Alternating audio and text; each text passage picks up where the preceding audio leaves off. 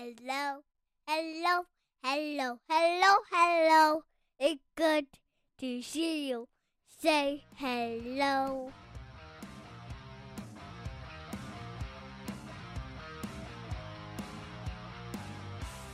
Welcome to the Huskies Hockey Podcast, your number one resource to remind you that whatever happened against Ferris Effin State in 18 seconds can always be topped when Motzko is in the NCAA tournament. I'm Weldie, sitting here with Andrew, and it took just 10 seconds into overtime uh, for the full Motzko shell to cave in on itself, and uh, Quinnipiac wins the national championship. One and two in the pairwise nearly all season long. Uh, but, you know, I, I gotta say, as as petty as this may be, God, does it bring a smile to my face? Yeah, it was.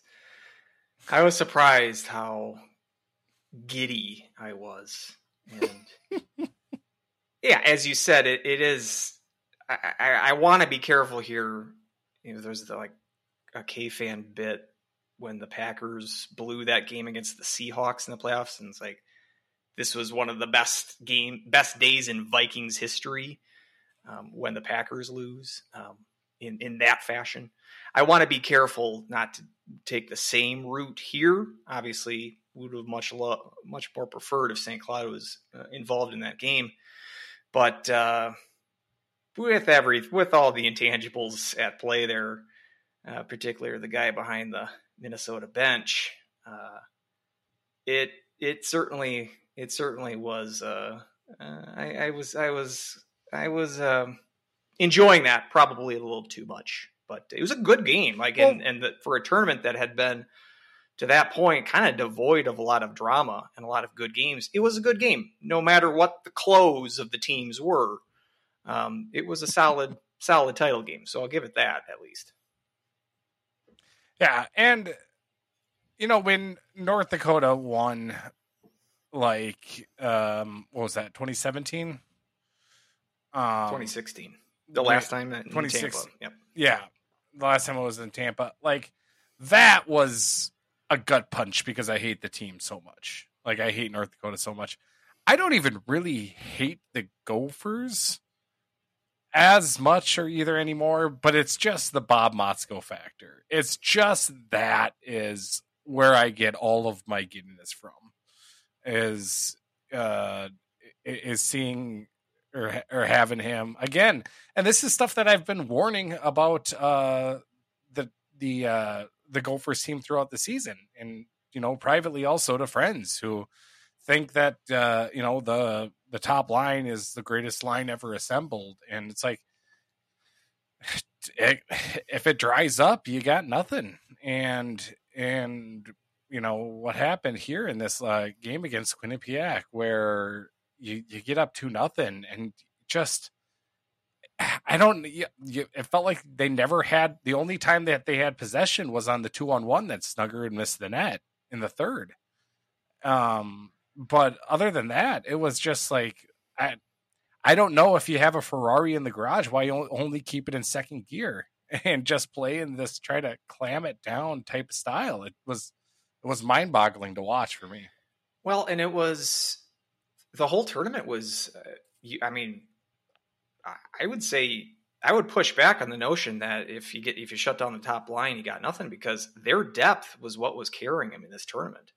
Um, and you know, in the Frozen Four, the only goals that that top line scored were the empty netters against BU, and then even in the regional, you had the Cooley breakaway against St. Cloud, and then he, I think he had a couple of garbage time goals in the in the Canisius game. But the important goals in the Canisius game, that Huglen I thought had a really good tournament for them, um, and then that Brodzinski line as well, the second line with Nelson uh, and uh, who's the other guy on that line with Brodzinski? Blanking on it, um, uh, Nevers. But um, I thought those two lines were pretty solid for them all tournament, and it was I think a key if they were going to win this tournament, it was going to be because of depth and defense. Two things that, especially defense, which was playing very strong, uh, and not something that I automatically uh, associate with a Motzko coach team. but um, they were able to withstand it up until two minutes to go, two two forty seven to go in the third, and I thought goaltending kind of let them down in this game as well, uh, and Mm-hmm. that's kind of what did him in, and a game plan. I'm not. I mean, obviously, you have the did Motzko go into a prevent defense? It's it sure looked that way. You have to give Quinnipiac uh, credit for for returning That's the tide uh, or turning the tide. I, I suppose after that first period was was pretty much dominated by the Gophers, but especially after that second goal, it seemed like their game plan was once we have that two goal lead, now we got to clamp down and we just got to play defense and kind of take the foot off the gas offensively. And whether or not that was a conscious decision or if that was just a inability to react to an adjustment that Quinnipiac had made, uh, either way, or being a young, inexperienced team when you know big games like this. Uh, you know, Quinnipiac has been into a lot of situations here over the past couple of years. So, I mean, I think that also kind of played a factor too with um, you know that age and experience. Yeah, you know, being that that coded language. old- here. Yeah, it's good. um, waiting for a Canadian, a Just Canadian trigger, drop. just- a bunch of Canadians on the team too. Uh, ju- just that some trigger words for that while they have their eight-year starter at quarterback. yeah, and and Justen Close, who's turning 25 next month. We don't hear anything about that, but uh, Oh no, um, yeah, the excuse making makes it that. I mean, that's almost what makes it more fun is is to hear the excuse making, uh, and and with, yeah, and, and, and like I said, the Motzko factor. I said it a couple weeks ago with you know, there's karmic justice. He's never going to win an Natty. Well, karma's a bitch, Bob, ain't it?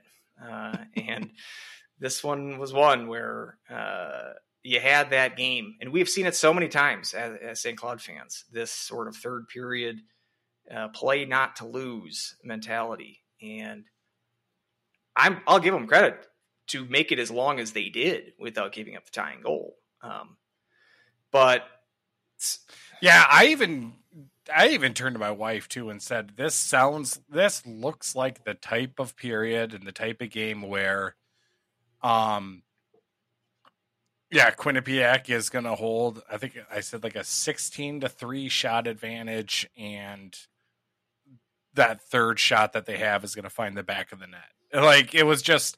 Where it had that classic one team just dominates for an extended period of time and then just one quick gut punch the other way. That's that's what I was preparing myself for.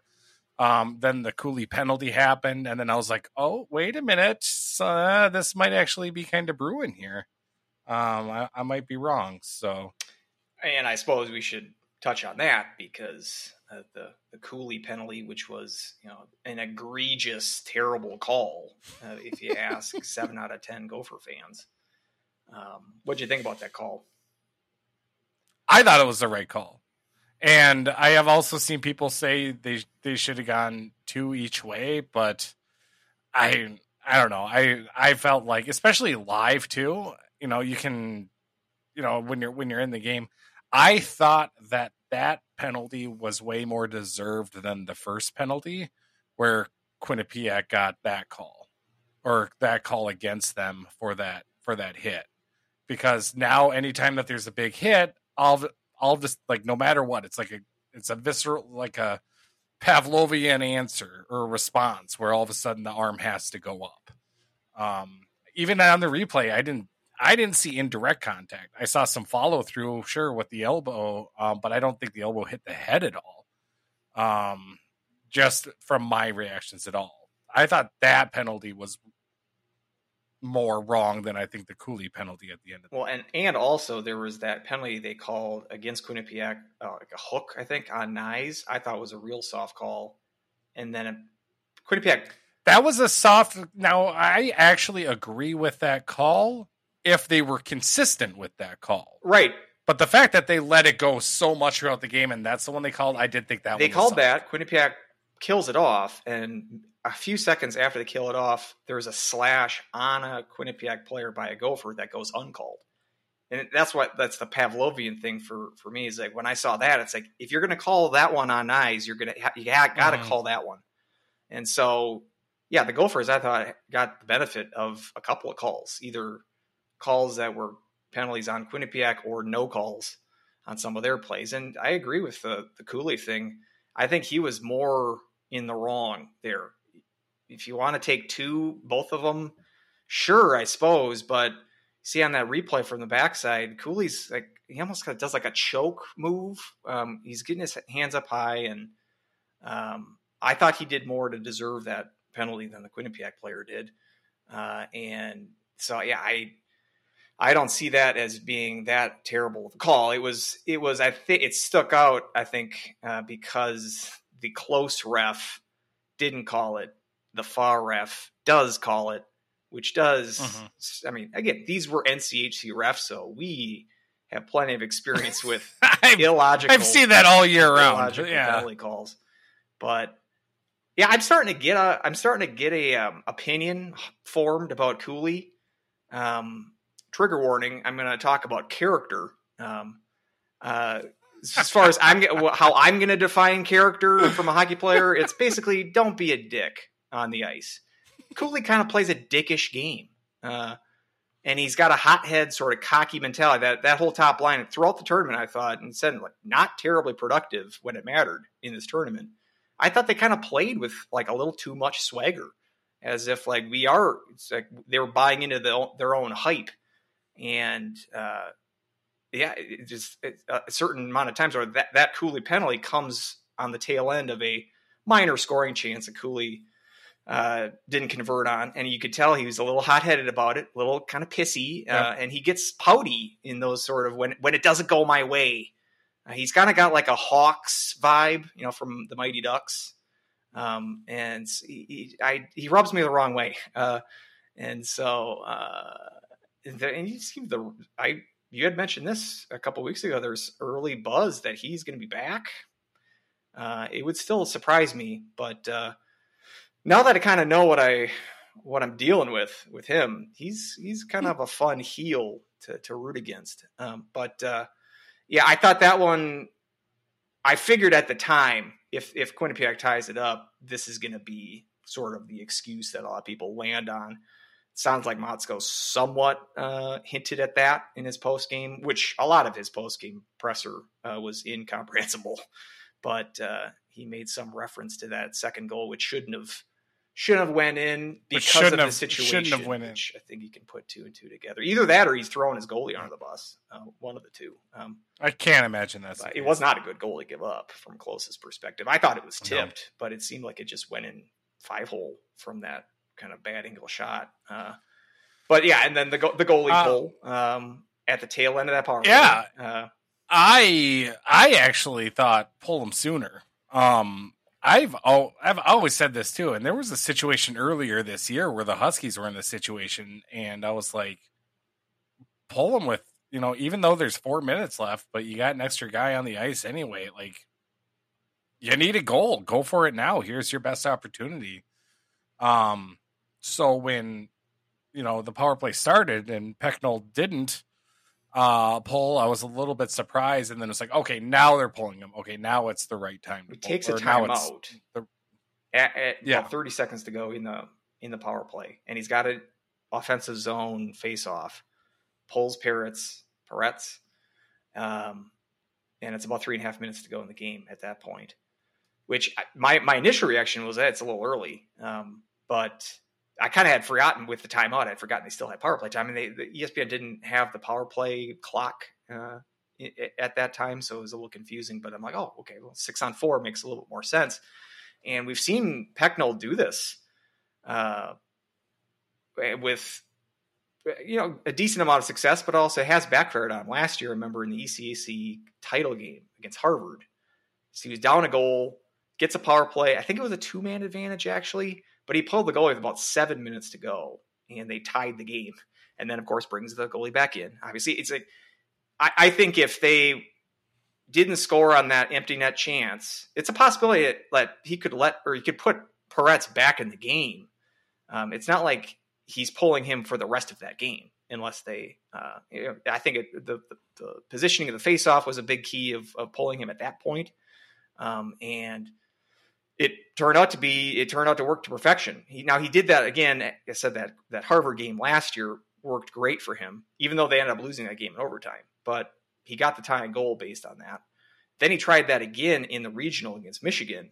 And that's when Michigan scored a couple of empty netters to really salt that game away. After they gotten back, they, it was four nothing, got back to four to three, pulled them pretty early, I think with five minutes to go or something. And then Michigan scores a couple of empty netters. And so it didn't really work in that case. But he has a proclivity to pull the goalie a little earlier than than most. And uh, it certainly worked like a charm this time. And even though the penalty had been killed, it was about five seconds after the power play had ended. Cooley was just getting back in the play. Um, but so I think you can chalk up the fact that he had the extra attacker at that point. At least if it if it wasn't tipped by Brind'Amour yeah. in front, there was a lot of traffic because of the other guy, the extra attacker on the ice there. Certainly did make it a huge effect on the play. So I, I think big credit to him. And I did think, you know, Pecknold just I think he outcoached Motzko pretty thoroughly in this game. The the one big one too is overtime. Um, I did see some chatter that you know why wasn't the top line starting overtime for the Gophers, which I think it's reasonable to, to question that. I think the more egregious uh, move there was not not starting the overtime with Faber uh, on defense. Um, yeah, if they would have won, if the Gophers would have won that game, if it was two to one or you know, if they get empty netter or something three to one. I think Faber is the most outstanding player of the Frozen Four. He was almost single handedly keeping them in the lead. There was like four or five either blocks or stick uh, plays that he disrupted quality scoring chances for Quinnipiac late in the second and then throughout the third period. I thought he was by far their best player on the ice. And yeah, so you've got last last change uh, as the top seed. Quinnipiac starts with their top line. I can see, okay, we'll defend. Uh, we'll have our second line out there, which has been a pretty decent line for them. Um, that Brodzinski, Nevers, and um, Nelson line. Um, so you defend against their top line, and then probably the second, the the the first line change you'll put in that top line against you know Quinnipiac's a, a lesser line for Quinnipiac that would make sense to me. But the fact that you started the overtime with Lacombe and Koster back there and no Faber doesn't make a really a whole lot of sense to me. And it was Koster the one that that was the one that was burned. He bites way too aggressively on that on that uh, uh pass to the to the wing, and again, it's like I don't know how you create a two on one from a center ice face off it wasn't even 10 seconds because you remember the first the first face off flipped it into the bench. So it was actually it took eight seconds for them to get from center ice to score a goal. And I don't know how you how you are able. Oh, I I thought they reset the clock. They didn't reset the clock. It was a fake. No, I thought it was like a missed draw because the, I'm I'm so conditioned to NCHC refs and they're missing or dropping the puck incorrectly or having to call some kind of infraction. I just assume that's what happened. No, you can see so the the final I, I, play. It's it's the clock starts oh, with right. 1958 on the clock because the first one they dumped it right in the bench, um, and so hmm. From eight seconds to go from center ice to get a two on one and to score on a play like that, being your winner. Again, I think that was a, a bad a bad yeah, move to, I, to not put your best D out there to start the uh, overtime period. Yeah, and it's like you said, Co- like Koster going up to the to, to the center ice, like pinching that aggressively when you lose the face off clean like that too. Yeah. Like there wasn't even a scrum or anything for you to really pressure. You just you just wandered into enemy territory there, and of course, all of a sudden you look behind you and it's a two on one. Um, and then I know the right wing. I can't remember who the right wing was on there. Had a little bit of a stumble. Well, it's Brodzinski, um, and I think he kind of stumbled, maybe lost his stick a little bit.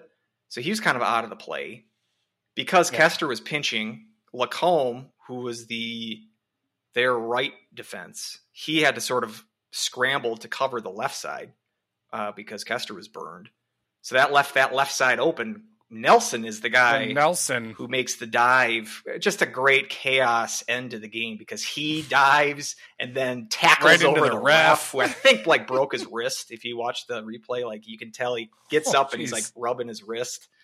Um, and and then he, that that all then launches the celebration for Quinnipiac with the uh, shooting the, the the gloves with the shotgun thing and A Teemu Selanne the, the celebration. stick into the crowd and just chaos. And so, God, I yeah, I looped that over and over and over again. And still, I'm looking at I'm looking at how the Gophers were playing it. I'm just like, I don't know how you bite so easily on that. Uh, and apparently, this was a set play from Quinnipiac that they've tried, they've practiced a hundred times.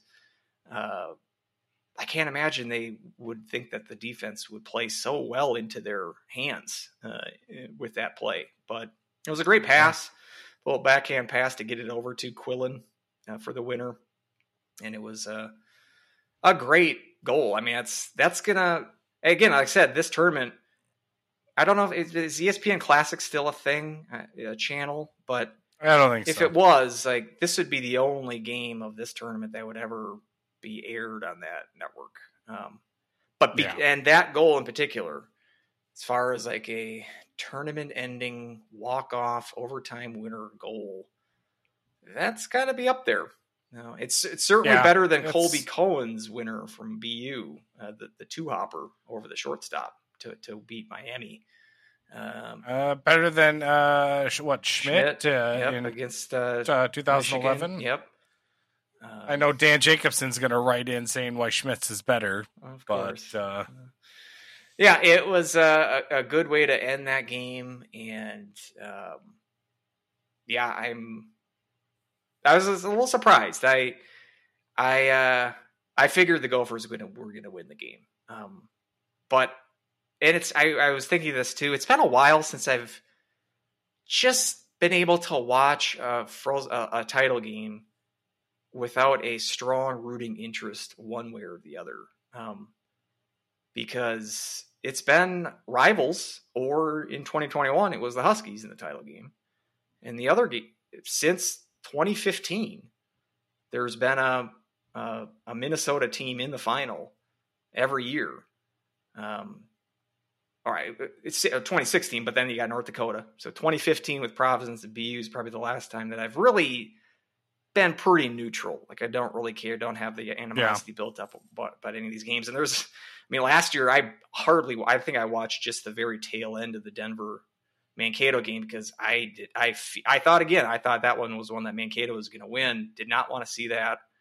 Um, the two Duluth games, I didn't even watch a second of those games. There was no, I, I told myself I am not going to harm myself watching Duluth. I didn't even watch a second of the 2018 Frozen Four at all. Uh, and so I've done that approach. And I was thinking about like, why, why do I want to watch? I was, if, if I, it was going to be like a four to one Minnesota win, I was going to turn it off like a minute because I was not, I could not watch Motzko raise the plaque. Can't, I can't do that. Uh, but this was, this was better. Um, watching the stunned reactions and, and then did you did you think that that was going to be the case when they went up to nothing? it sure was looking that way. Like- you know, it, it- that was a turning point. The the first goal for Quinnipiac was a was a huge one because that seemed to. I think that rattled the Gophers in the sense that I think. I, I think the script at two nothing was going to be yeah coasting to like a four to one five to one type win, but when Quinnipiac scores a quick one to come back, put him right back in the game. I think that's sort of when he, I kind of I went back and watched the second half of the game, and it was around the ten minute mark of the second period, halfway through the game. There was a chance that Huglen had a pretty good look uh, on sort of a backdoor play at, that they didn't convert on, and from that point on, their offensive push was basically non-existent, and it, it was sitting on their heels. Yeah, lots of icings. You said that one two on one with uh, Cooley and Snuggerud. And then there was a couple of you know halfway decent chances, like the Cooley one right before he takes the penalty. Wouldn't call it a grade A, but still a, a, a halfway decent chance.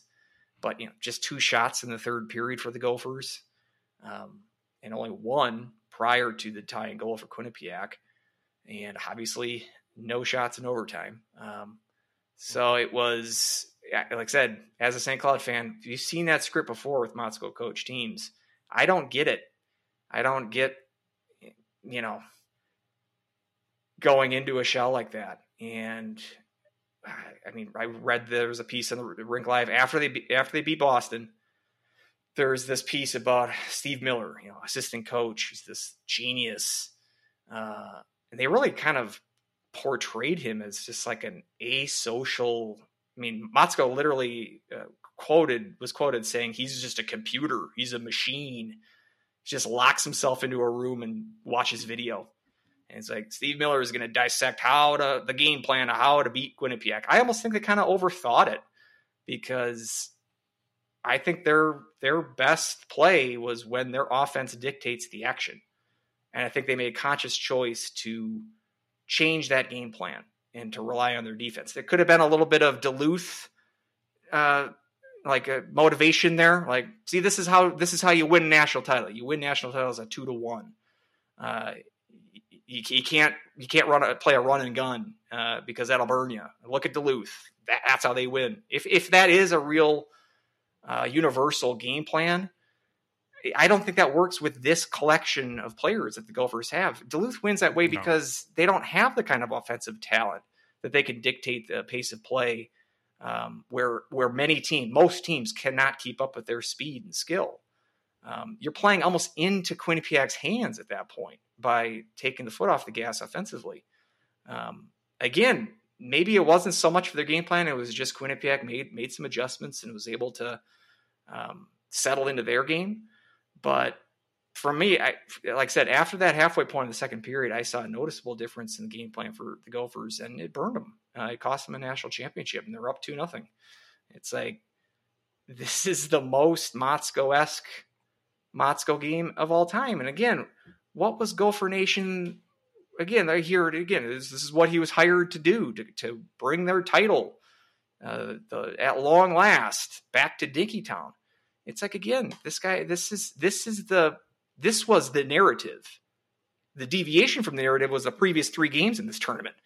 That was that was weird, Motzko. This is the Motzko we know and love, and so it's just like I said, it's just coming full circle like that. It's just like this is what we, uh, you know, again, he's a great coach, but just when it comes down to that, those crunch time moments, uh, it's he's he's lacked something, and this one was the most notable example of that, and the the most uh, attention uh, gaining example of that. Like you do this with in St. Cloud, that's one thing. You do this in uh, a media market like the Twin Cities, it's amplified that much more. And so mm-hmm.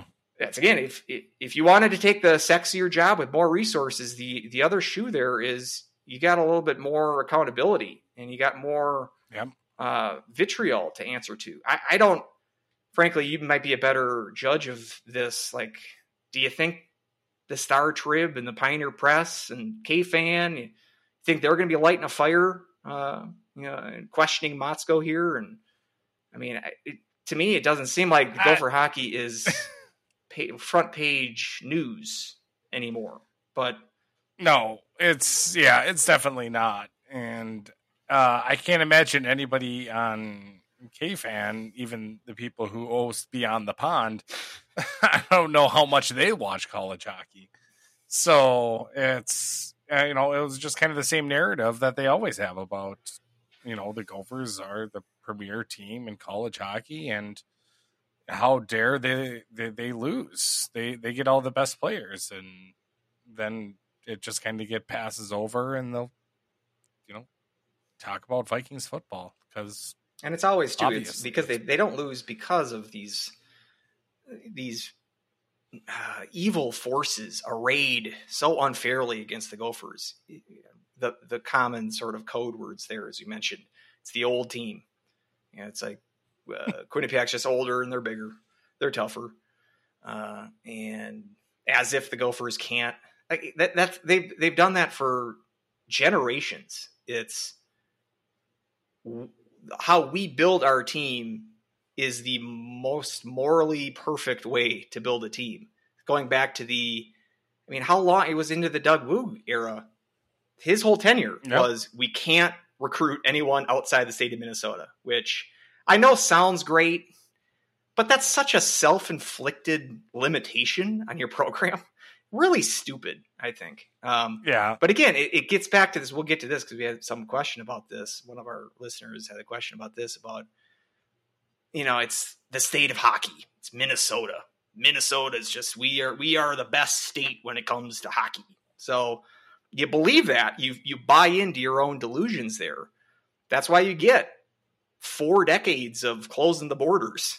Uh, and hey, maybe we'll we'll we'll cross the Red River and pick up this Potulny guy, even though he's a he's from North Dakota. Ooh, uh, not Minnesota. I don't know, but you won a national title with him. Uh, and Thomas Vanek the year after. He wasn't even from this country, uh, much less the state. Uh, and it's the same. It's it's different now because obviously they they don't uh, limit themselves to just Minnesota players. But now again, it's it's we we are the ones that we're getting the 18 year olds here, and you're the ones that are having 24, 25 year olds on your team. It's just not morally correct. in all honesty, like like you've got where's the beef, right? That that's up there, right? As as far as slogans and marketing. Um, I don't know, like what are some other ones? Like like like the best marketing slogans in the world.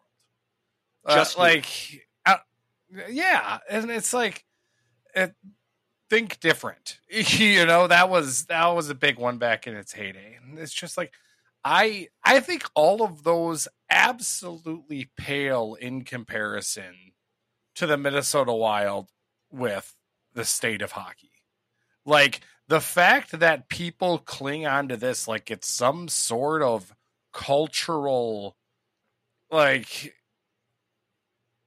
I don't know. I don't know. Like it's, it's just this big thing. It's like it's nothing more than an ad. Like that's all you're regurgitating is that this is just an ad for Minnesota Wild hockey. It's just a claim. It's That- a that- claim. That's all it is. I mean, Detroit Yeah. calls itself Hockey Town. Are, are you going to complain to, to them that no, we're the state of hockey. You're only the town of hockey. Ah, we win because of our advertising. We trump Yeah. you.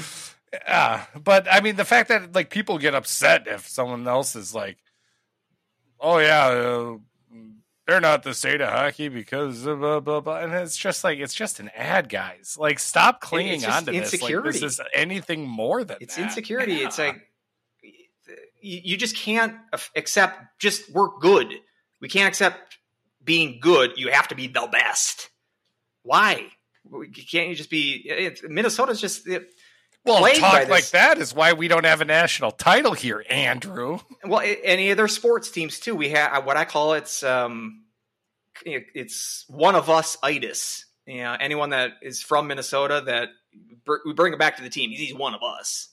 It's just like we'll we'll uh, claim Vince Vaughn because he was born in Minnes- Minneapolis, never spent a day after that, uh, after the hospital, and grew up in Chicago, but he's still one of us because the Wikipedia page said he was born in Minneapolis.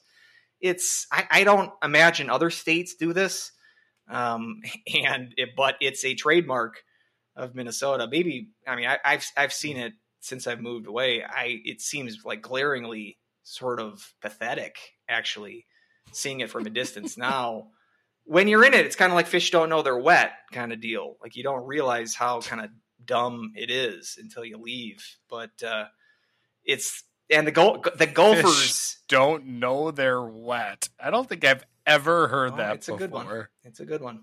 God, that is. Yeah, But yeah, it's uh the Gopher hockey too is is a specific brand of that. There's a specific set of talking points and excuses to that program in particular because the rest of the the athletics for that university is sort of marked by the same sort of patheticness that the pro teams are. Um, but the hockey team seems to be the one where the fans, where for everyone, for the Gopher football team, Gopher basketball team, that's always a sort of insecure. If we go seven and five, that's a great season, and we're always like Ski-U-Mah, we're on our way up. Always a constant rebuild. With the hockey team, it's almost like you're the Yankees. They think that they're the Yankees. So it's like a championship or bust, and it's a weird. Uh, be, coming from the same university with the same colors and same logo to have two kind of very wildly disparate um, fan bases or at least narratives within the fan base. It's very it's intriguing, weird, fun, psychotic. Uh, I'm just, it's great. I, I don't know. I, I, I, I'm here and I'm here for the excuse making and I'm here for all that. Again, maybe I'm, maybe that's not uh, uh, pleasant or kind enough for me. You know, I should look at the banners, right? That's not- zero zero banners here to five banners over there. So end of argument, right? But hey, if we can't win one, I don't want any of our instant rivals to win any of them either. Uh, and uh, so uh, go Quinnipiac. This is uh it's it's a and from that further perspective too, a, a program that I think I mean you, we heard about like Motzko too about rebuilding this program as if almost the narrative seems like like he was he didn't like inherit a program that was in like a Wisconsin situation. The year the Lucia's last year they missed the tournament by point zero zero zero one RPI points to Duluth, who ended up winning the whole thing. The year before that, the Gophers were a one seed in the tournament. They made the national title game in 2014. They hadn't had a losing season since 09, I believe. Um, this was not a Tony Granato scorched earth single win season for multiple years situation that Motzko stepped into. It was not ideal, but this wasn't this wasn't scorched earth. And then you take a look at Rand Pecknold from the other side, literally Yeah. built, uh, built the program from nothing. Uh, was D three. Read he was like coach. He was like full time high school teacher, coaching Quinnipiac D three hockey for like six grand a year for five or six years, and brings him up to D three.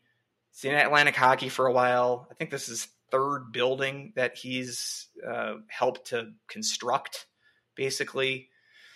And, you know, it's 10 years ago, 10, 11 years ago now, where they started to become a national power. And even at that point, it's like, is it Quinnipiac? Is it Quinnipiac? People still didn't get it. I remember that Frozen Four that the, uh, the Huskies played them. And it's just like, yeah, we're going to cut through them because they're the, you know, ECAC, you know, and easy they don't play anybody. Three times now they've made the Frozen Four. Three times they've made it to the title game. This is obviously the first time they won the one whole thing, but they've been a, a, a very, very good program for a, a long time now. And I, I do feel like they don't get a lot of respect in, in, in the West uh, in college hockey. And yeah, I don't think they play the strongest schedule, but you know, that's part of it is they, they can't, they can't uh, be in charge of how good those EC, other ECAC programs that are on their schedule, uh, you know, they're not in charge of of their programs. They can only play what's on their schedule, and they've made an attempt to uh, schedule tougher non-conference games. Went to North Dakota this year. Went to BC this year. Um, went to Northern Ireland for games this year. Um, so they played a majority of their non-conference on the road, um, and so I, I we saw. I think they're definitely a deserving champ, not just this year, but I think for the whole sort of ten year run here it, it would have been a shame for him not to get a natty in this title in this in this time frame. So I, I am glad for him, uh, for Pecknold and for and for the, the university, and yeah, for the uh, for the night that I was really a Quinnipiac fan, it was a pretty good night. Uh, I like that uh, that Quillan and, and the Brind'Amour and I don't know if I'll and Metsa I thought was very impressive. Their their defenseman, um, and uh, Perets. Uh, showed up too. You know, they had that fluky first goal that they gave up, bad sort of outlet pass by the, the defenseman, but I thought Perets was clearly a, a, a notch above Close uh, in net, and um, you know he's put up two just killer seasons for them as well. So yeah, I don't. We, we we are mainly focusing here on on the maybe the Schadenfreude of the Gophers losing, but not not to be forgotten is is the effort from from the Bobcats. I, I did. I'm sure someone on Twitter had this. Uh, this is my. This is the corner where I do the fairly obvious wordplay. But coming into the game, I was thinking he had Bob Bobcats versus Bob's Rats. Get it? Bob of Motzko rats because they're rodents, and also that Motzko's a rat. So you had all those sort of uh, elements. I, I have not. I did not see that. So uh, I'll coin that to you. That's uh that that one's pretty good. well, thank you.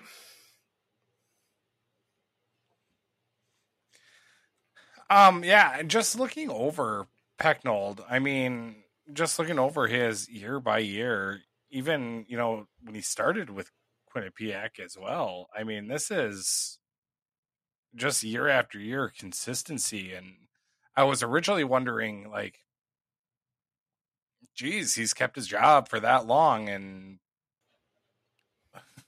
looking at how many wins that he has uh, racked up, um, he was number two um, on the all-time wins list without a national title.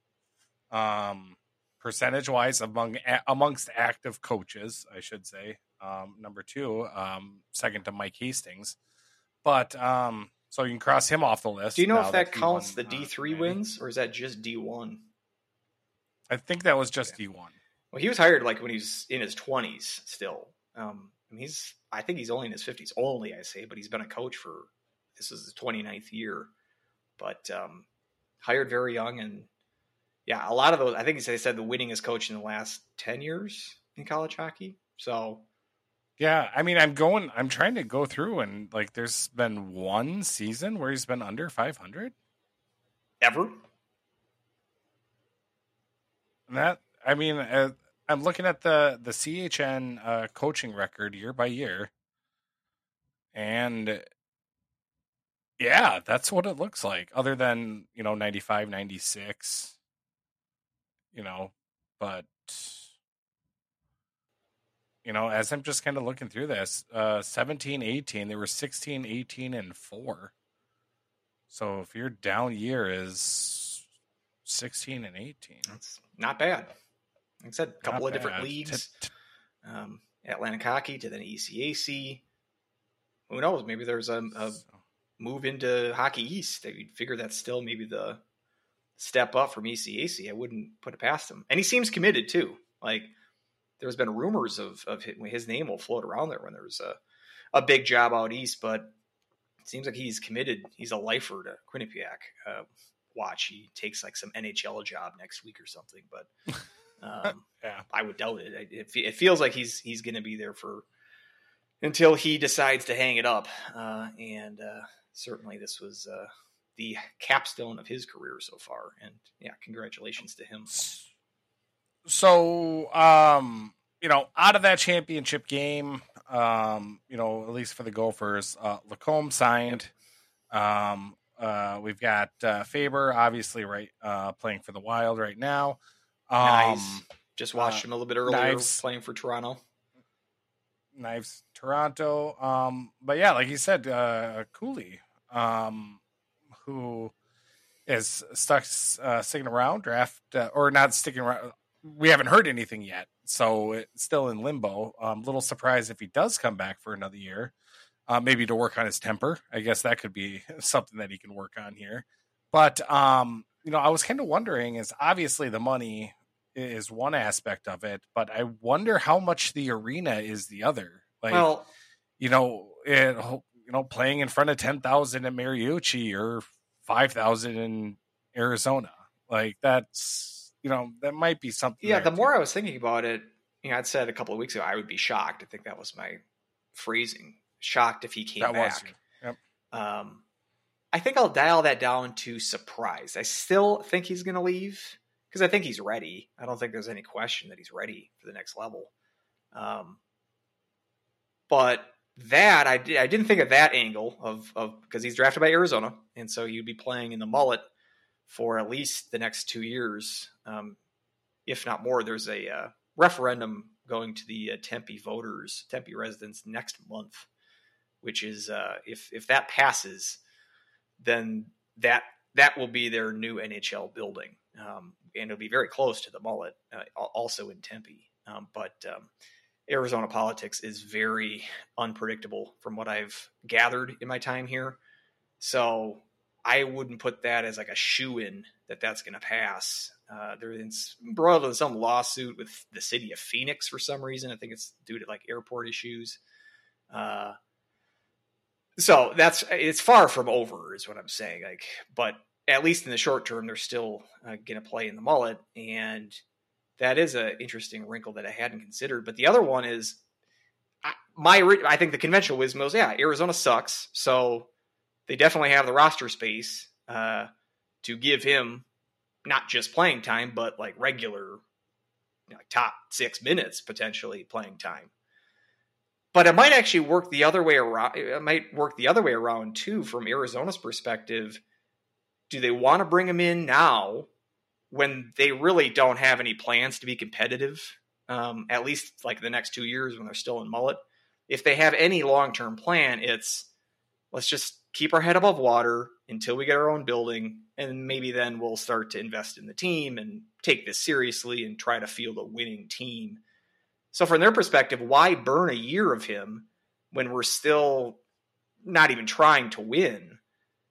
If we can keep him down to the Gophers, that's basically our farm team or minor leagues. So, keep him down there, and that'll we don't want we just don't want him now yet because we can get an extra free year out of him if he stays with the Gophers for a year. So there might it might be like they aren't in any hurry to sign him either because they're figuring why why burn a year of him here when we're going to be a last place team or a battling with the Blackhawks to be who's who's last place in that division.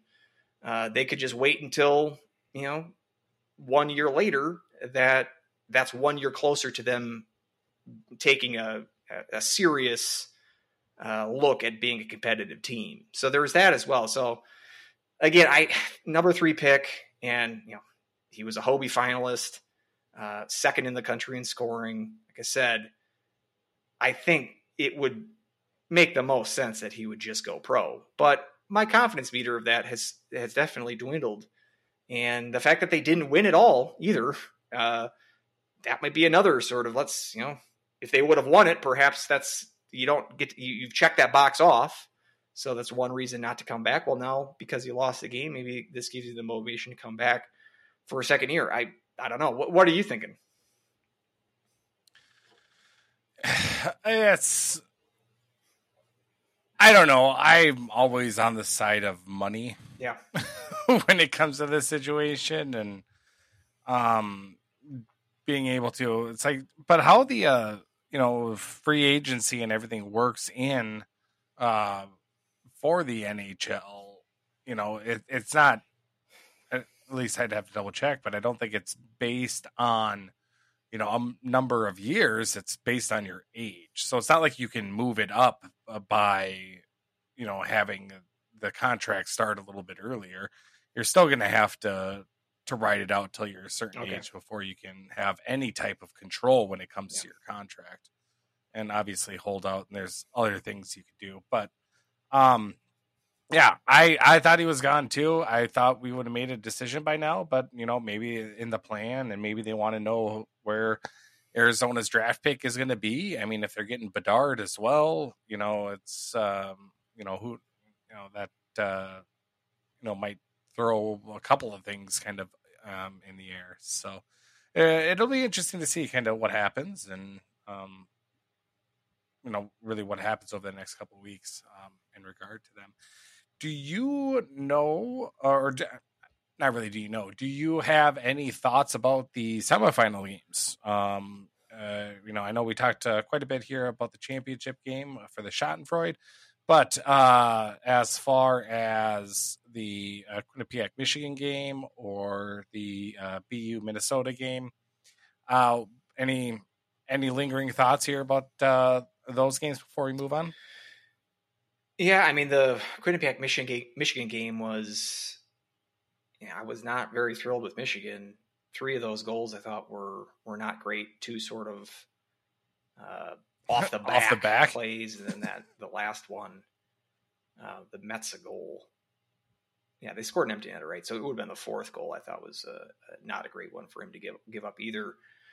That's sort of the type of Big Ten performance that we've come to see, come to know in the NCAA's, where I mean, their two goals were scored pretty flashy plays, but then sort of just sloppy defense and goaltending, uh, and and so not terribly impressed by Michigan there. Um, but it was it was you know it, it was a comfortable win I thought for Quinnipiac and uh, not terribly um, compelling uh, at least down the stretch after that fourth goal is basically over.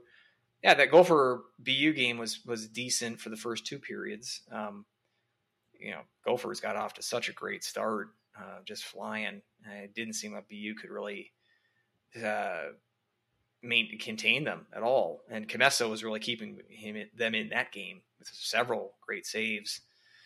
Uh, and then I thought a bunch of penalties that, that um, went the Gophers' way. I mean, he had, had three straight oh, penalties. That was including yeah, two, that two was minute, so exhausting. Uh, basically, like a full two minutes of two minute advantage time because it was 3 mm-hmm. penalties all in a row and that's was the difference of the game because they get out of the second period tied at two, and then they score that the goal on the five on three, um, in early in the third period, and, and, then stretch it to four to two shortly thereafter, and that was pretty much ball game.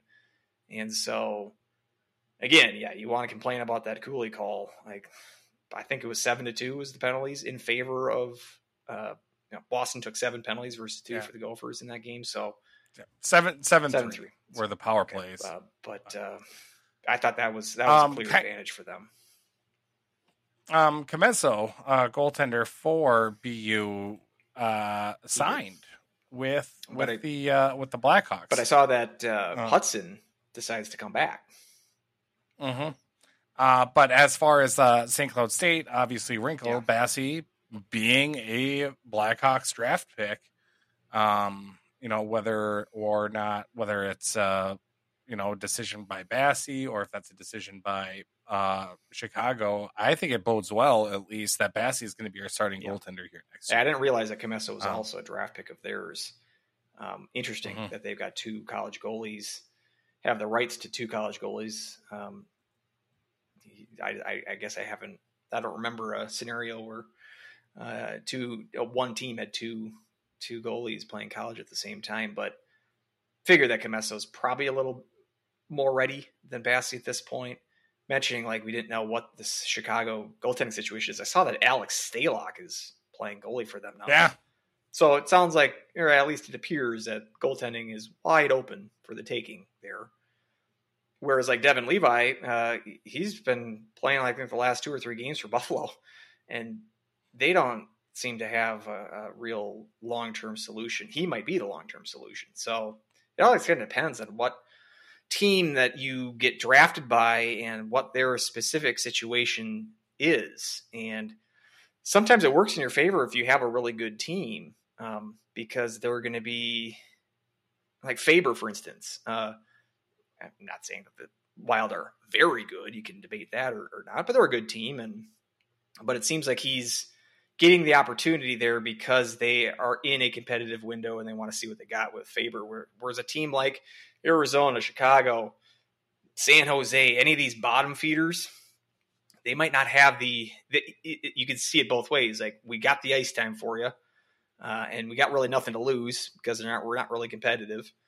Um, but that can also work the other way around too. Is it's like, yeah, we we kind of want a tank. Uh, we want the we want the either Fantilli or Bedard, and so we're not really interested in seeing what we have here too. So it's sometimes it's being that the the best situation a lot of times is if you're a free agent because like Mietin we're talking about with Toronto, tougher lineup for him for a guy like him to crack at this point or have a pro offer come his way.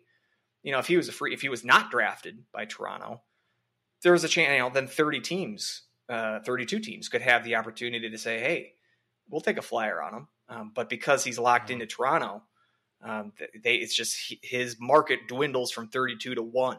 And if that one team is not will not ready to offer anything to you, a deal for to you at that point, then your options are are that much more limited. So sometimes the drafted player is, you know, it can work both ways. It can be great, but it also can be a curse too. So uh, that's the I I, I I do find it interesting. It's the one sport here where you have the ability to have draft rights, and, but still play college. But then this whole mm-hmm. like y- you can play the Frozen Four on Saturday, and then Faber's in the lineup in the NHL tonight. Same with Knies. Um, you can still play like this little cup of coffee for this last week in the regular season and even into the playoffs for some of these players. Um, but the ability to play in the same season, both college and NHL, like you can't do that. Like the basketball, the college basketball tournament's over. But imagine if some of those college players could then just hop onto an NBA team here for the stretch drive. Like I think it's an interesting wrinkle of hockey in the NHL and college. Uh, which I like, and so it's it, it makes it fun. Yeah. So, um, yeah, that's uh, probably does a put a put a bow on the uh, in uh, college hockey season overall, and uh, what a ride uh, that it's been. Got a new champion, another first time champion. Good. Uh, had a good string of champions. Um, you know that uh, you know for the 90s and early aughts and whatnot, it was always kind of the same rotating couple of teams that it felt like. Um, late 90s at least. Obviously, we go to like Lake Superior, etc. But um, but uh, yes, a new blood. I mean, that just goes to the depth of college hockey, and that's um, overall, I think that's a really good um, status of the health of the mm-hmm. sport. So um, we'll move on to a little bit of news and notes, but I think we got an ad read um, really quickly here, Andrew. So if you want to go ahead and take it away. Yes, well, yeah, we have our Herbies coming up, and so I was able to pound the pavement here and secure some uh, some support. Um, we, you know, our, our advertisers are are very important. I know I've been spacing on it lately, but uh, it's good to have them back. And for this special show, we're going to get into the Herbies later. Uh, it's it's good to have uh, some sponsors for this show. So today's show is brought to you by Grampaid. Grampaid is the leader in sports drinks specifically targeted to people over the age of 60. Each can of Grampaid is custom engineered with a blend of vitamins, minerals, and nutrients that gives seniors the ability to go the distance and feel their strongest. Whether it's playing in your senior hockey league relaxing with some chair yoga, or half power walking around the mall, Grampaid is the secret for strength and stamina. Insert personal story of your experience with Grampaid. Oh, all right. Uh, I'm sorry, Doug. I, I know you're listening. He's my Grampaid rep. When you write these, if you're you got to put this in like italics because I'm just going to read these out loud, these instructions out loud. Uh, it's not like I it's not like I uh, practice reading this before the show. So okay, insert personal story of your experience. Grampaid, I've I've had some good personal experience with the Grampaid. Uh, I've tried their Grampaid Junior. Uh, it's quite good. Uh, and uh, everyone that has tried the original Grampaid, they have told me very good things about it. So yes, I, I, I have a great personal experience with Grampaid. All right, so moving on. Uh, where was I? Okay. Uh, 2002 Masters runner up Retief Goosen says, Grampaid gives me the drive I need to keep me energized through my whole round. Grampaid isn't just for the young at heart, it's also available to those who are literally young. Our award winning Grampaid Jr. is perfect for those young whippersnappers in the 40 to 59 demographic. Listeners to the Huskies Hockey Podcast can get 20% off and a free keychain can opener when you go to grampaid.net slash order and enter the promo code Husky. That's grampaid.net slash order and enter the promo code H-U-S-K-Y. Grampaid. To stay golden in your golden years, choose Grampaid. G-R-A-M-P-A-I-D. Grampaid. All right, perfect. Thank you so much, Grampaid. Uh, a little bit of news and notes. Um, we have a new head coach uh, for the Minnesota State Mavericks, and we can go ahead and uh, love it. I, I, I, gotta I gotta find.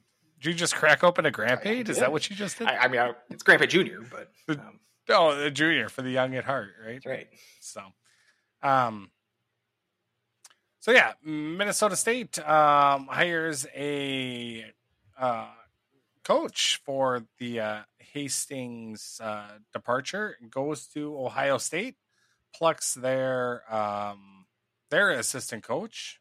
So using, I guess, the same formula as uh, St. Cloud, um, where uh, although obviously Larson didn't come directly from Ohio State, but um, had a little time in Ohio State.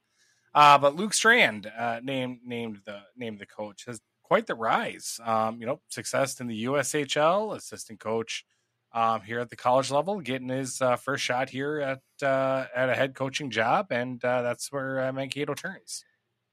And importantly, it seems to check off a key box for Mankato: uh, no hair. Which uh, yeah, that's uh, we got another in the bald brigade. so that's uh, we know where that's their priorities important. are at. It's uh, are you a Kojak? Check. Um, yeah, and it's reading his bio. I didn't uh, Google this enough, uh, and I should do that. But it mentioned he had some time. I believe it said he mentioned they mentioned some time at Eau Claire, which reminds me that one of the finalists for the SCSU women's job last year was this guy Eric Strand, who was the head coach at UW Eau Claire for their women's team. Wondering if they're related. Strand, both hockey coaches. It's not that far fetched of an idea. Uh, 50 plays in his 50s, which is a little surprising. I figured they go a little younger, but um, it, this is sort of what I was expecting. Like last week when I was talking about it, like I don't know if I said this, but it's like I I would have bet that we have not heard of the guy. Like, did not think they were going to hire a Potulny or like a current head coach. It's going to be someone from the junior ranks, or at least in this case, you know, he's been at the Ohio State staff for a year, but majority of his resume is at the USHL level. So, yeah, we'll see how much. Uh, I mean, I don't think we mentioned this because it was after after our show last week. A kind of a mass exodus of Mankato players after not only Hastings leaving, but then especially after Todd Knott decides to not take the job. It was made official today that he's the assistant at Wisconsin now. That was sort of a foregone The associate. associate head coach. That was the foregone clu- conclusion there. But guys like Silye, who we raved about, um, Fitzgerald also, I think a 30 point season or in that ballpark. Both those guys in the transfer portal, uh, four or five guys total um, uh, announced transfer portal moves shortly after the Knott um, announcement that he was not going to take the job. Wonder how many of those guys are going to end up at Wisconsin. I don't think all of them will, but wouldn't be surprised if some of them do. Uh, have you heard anything uh, regarding not only them but other transfer uh, action today? I checked it earlier and I didn't see any involving Minnesota State players, but like that Silye, I'm sure he's a prized commodity. I mean, a lot of teams would. He might be the best player to hit the portal this year. Um, so, uh, be very interested to see where he lands. But, um, but yeah, this uh, Yeah. as far as from Mankato's perspective, does not surprise me that they went this route, and we'll see if he can, um, how, if he can build that program back up to at least you know CCHA uh, competitive top top of the conference team because I don't think that's out of the possibility, out of the realm of possibility, but just based on the amount of roster purge uh, following this uh, coaching uh, change, uh, it, he's got his he's got his hands full. So be interested to see what he does in in the new job. Yeah, when when it that Silye was, you know, I mean that's kind of the one that's like kind of like the big bombshell. Like that's that's the one where it's like that's turning some heads. There's you don't often see 20 goal scorers um uh that end up being in the portal. So it's um yeah, Fitzgerald, you know, um you know, they were shown to be into the portal um, you know, about a week ago and no uh kind of movement on them yet. So you can kind of tell I think, you know, sometimes you can get like it makes it seem like there would be like whispers um about things might be happening behind the scenes before somebody goes into the portal. I just again, that's a theory. I don't know if it's true, but it feels like they're in the portal and then 2 days later they're with somebody Right. else. It's like you feel something else was happening there. Um you know, I felt like with this exodus so far with the Mankato players, you know, I feel like six days in the portal is quite a bit. so um, maybe I'm just used to a lot of that more. So, but you know, I got uh, Sydney Wolf here on my alerts. So anytime she tweets, I am like, okay, what's going on? I got Sydney. I got two. I've got Sydney Wolf and Al Apple. Those are my two go to when it when it comes to the alerts right now. So uh, but Al Appleby is just doing Cincinnati Zoo stuff. I don't know what he's getting at with that, but uh, that's that, that's not my breaking Husky news that I need to get my that uh that I that I have my alerts on for him. But um, yeah, so interesting that April fourth, so that would have been last Tuesday. Yep. Minnesota State picks up a Denver transfer Tyler Haskins, freshman. Who would have like picked him up then? Because that was after the point that Knott turned him down. Hastings wasn't there. I think they had another assistant still there. So apparently he is picking up transfer portal there trash. we go. Uh, I remember being intrigued when I saw that. Uh, so yeah, you don't even need to have a head coach or an associate coach in order to, to snag transfer guys. But uh, just today, April 10th, recording this on a Monday, nine new players in the transfer portal entered today. Nine, nine times. And all of those nine players coming from Frozen Four teams. Uh, five from BU, three from Michigan, one from Quinnipiac. Yeah, and some regular players in some of these cases, all seniors. So I'm wondering if there's some you know, graduate studies kind of complications with some of these. Um, yeah, six of these, seven of these, six of these, sorry, six of them are, are seniors. So um, that sort of opens things up uh, a little bit. And I, I'm wondering if there's Minnesota not on this list of anyone coming, you know, entering the portal from Minnesota, but if you're gonna get some action from them, it, it, will be in the next few days here. So it's been a little slow. I, have been thinking about the the portal action so far, but I think it's gonna really start to heat up here now that the whole season's officially over uh, and everyone's in their off season. So be interesting to see where these players land. And yeah, surprising to see that Silye and Fitzgerald in particular are still available. Um, but uh, yeah, it's it's it'll be an intriguing couple of weeks here. Um, I'm wondering too, like we still haven't heard anything with Anhorn or Okabe. Um, we did see Krannila mm-hmm. sign a pro pro contract, AHL, score a goal, score a goal, and the Peg- uh, Penguins bar down. I think I think that was on the power play too. Mm.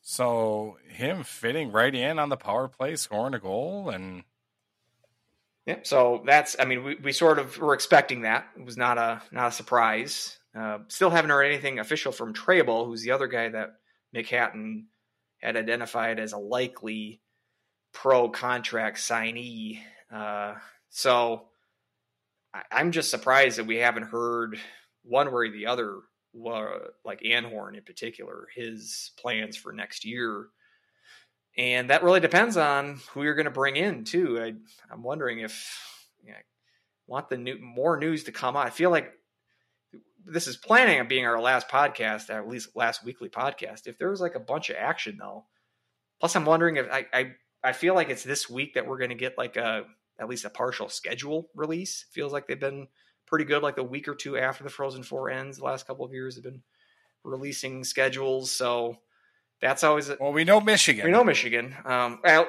what I would assume is that we're going to get the conference schedule first. The the non conference will be the oh. last to be released.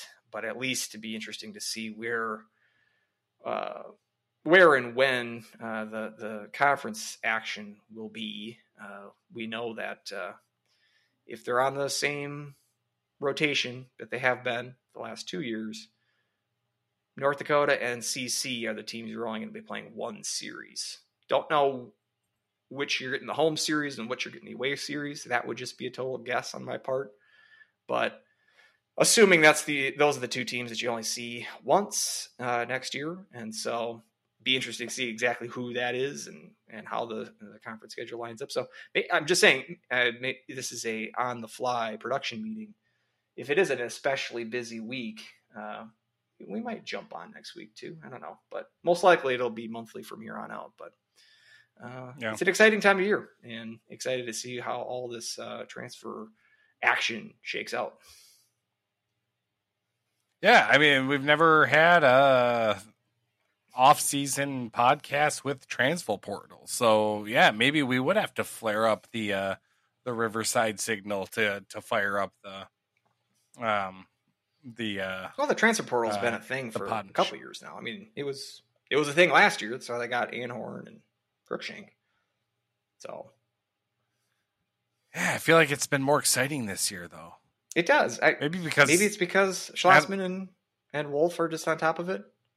I don't know if they were they were doing this last year. At least with I don't feel like the Rink Live had this tool last year, where it just makes it so much easy easier to to track the movements. Um, it's nice and convenient. Quite like it mm-hmm. actually, mm-hmm. but uh, but yeah, and is but that's like my only source for it. It's like I can't I need to get into Al Appleby's mind to know exactly what's all going on here. Uh, but uh, there's no way I can get into that that that mind um, in particular. So, well, right now it's all about Cincinnati Zoo. So he's playing four dimensional chess. I'll tell you.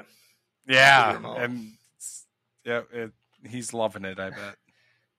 So, um, yeah, uh, Krannila Pro. Um, I don't know. What are your What are your thoughts? Should we Should we start the start out start out with the Herbies?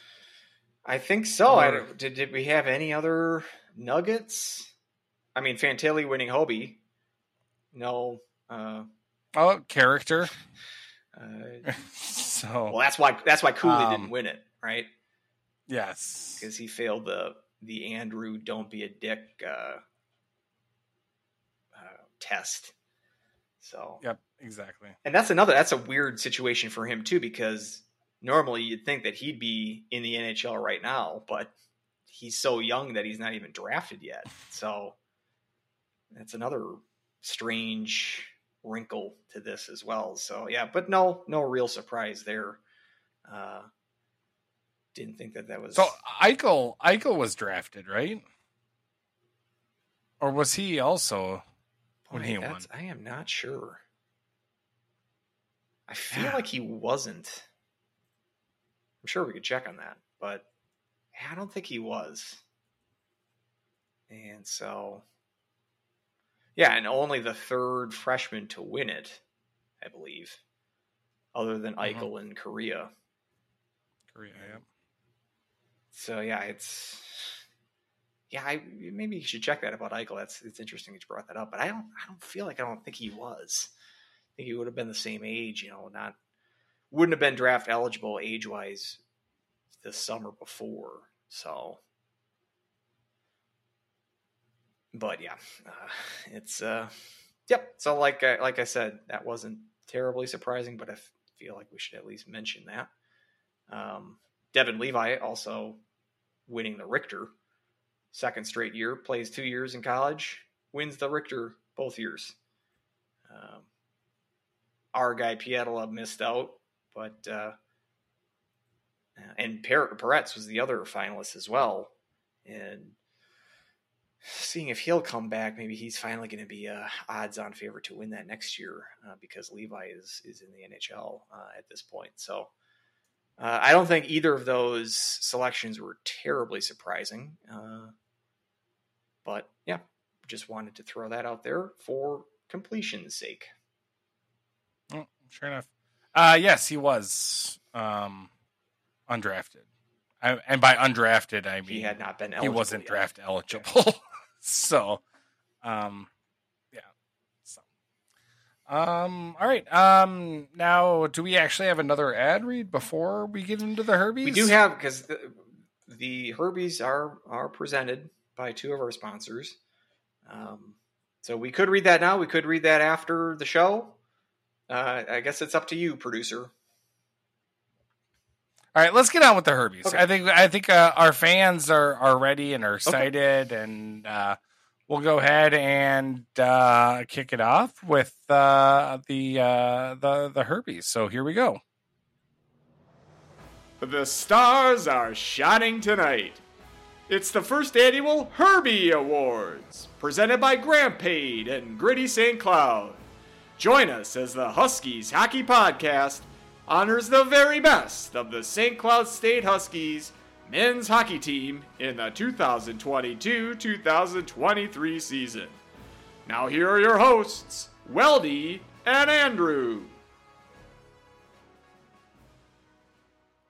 I had to quickly change into my black tie and Yes. uh, my my my beautiful three piece uh, double breasted I like suit. your vest. And yeah, it's uh, you know it's a two month salary as it's supposed to be when you buy a really nice vest. But uh, I don't know. You know, how do you like? uh, I, I got this pocket slimming. square.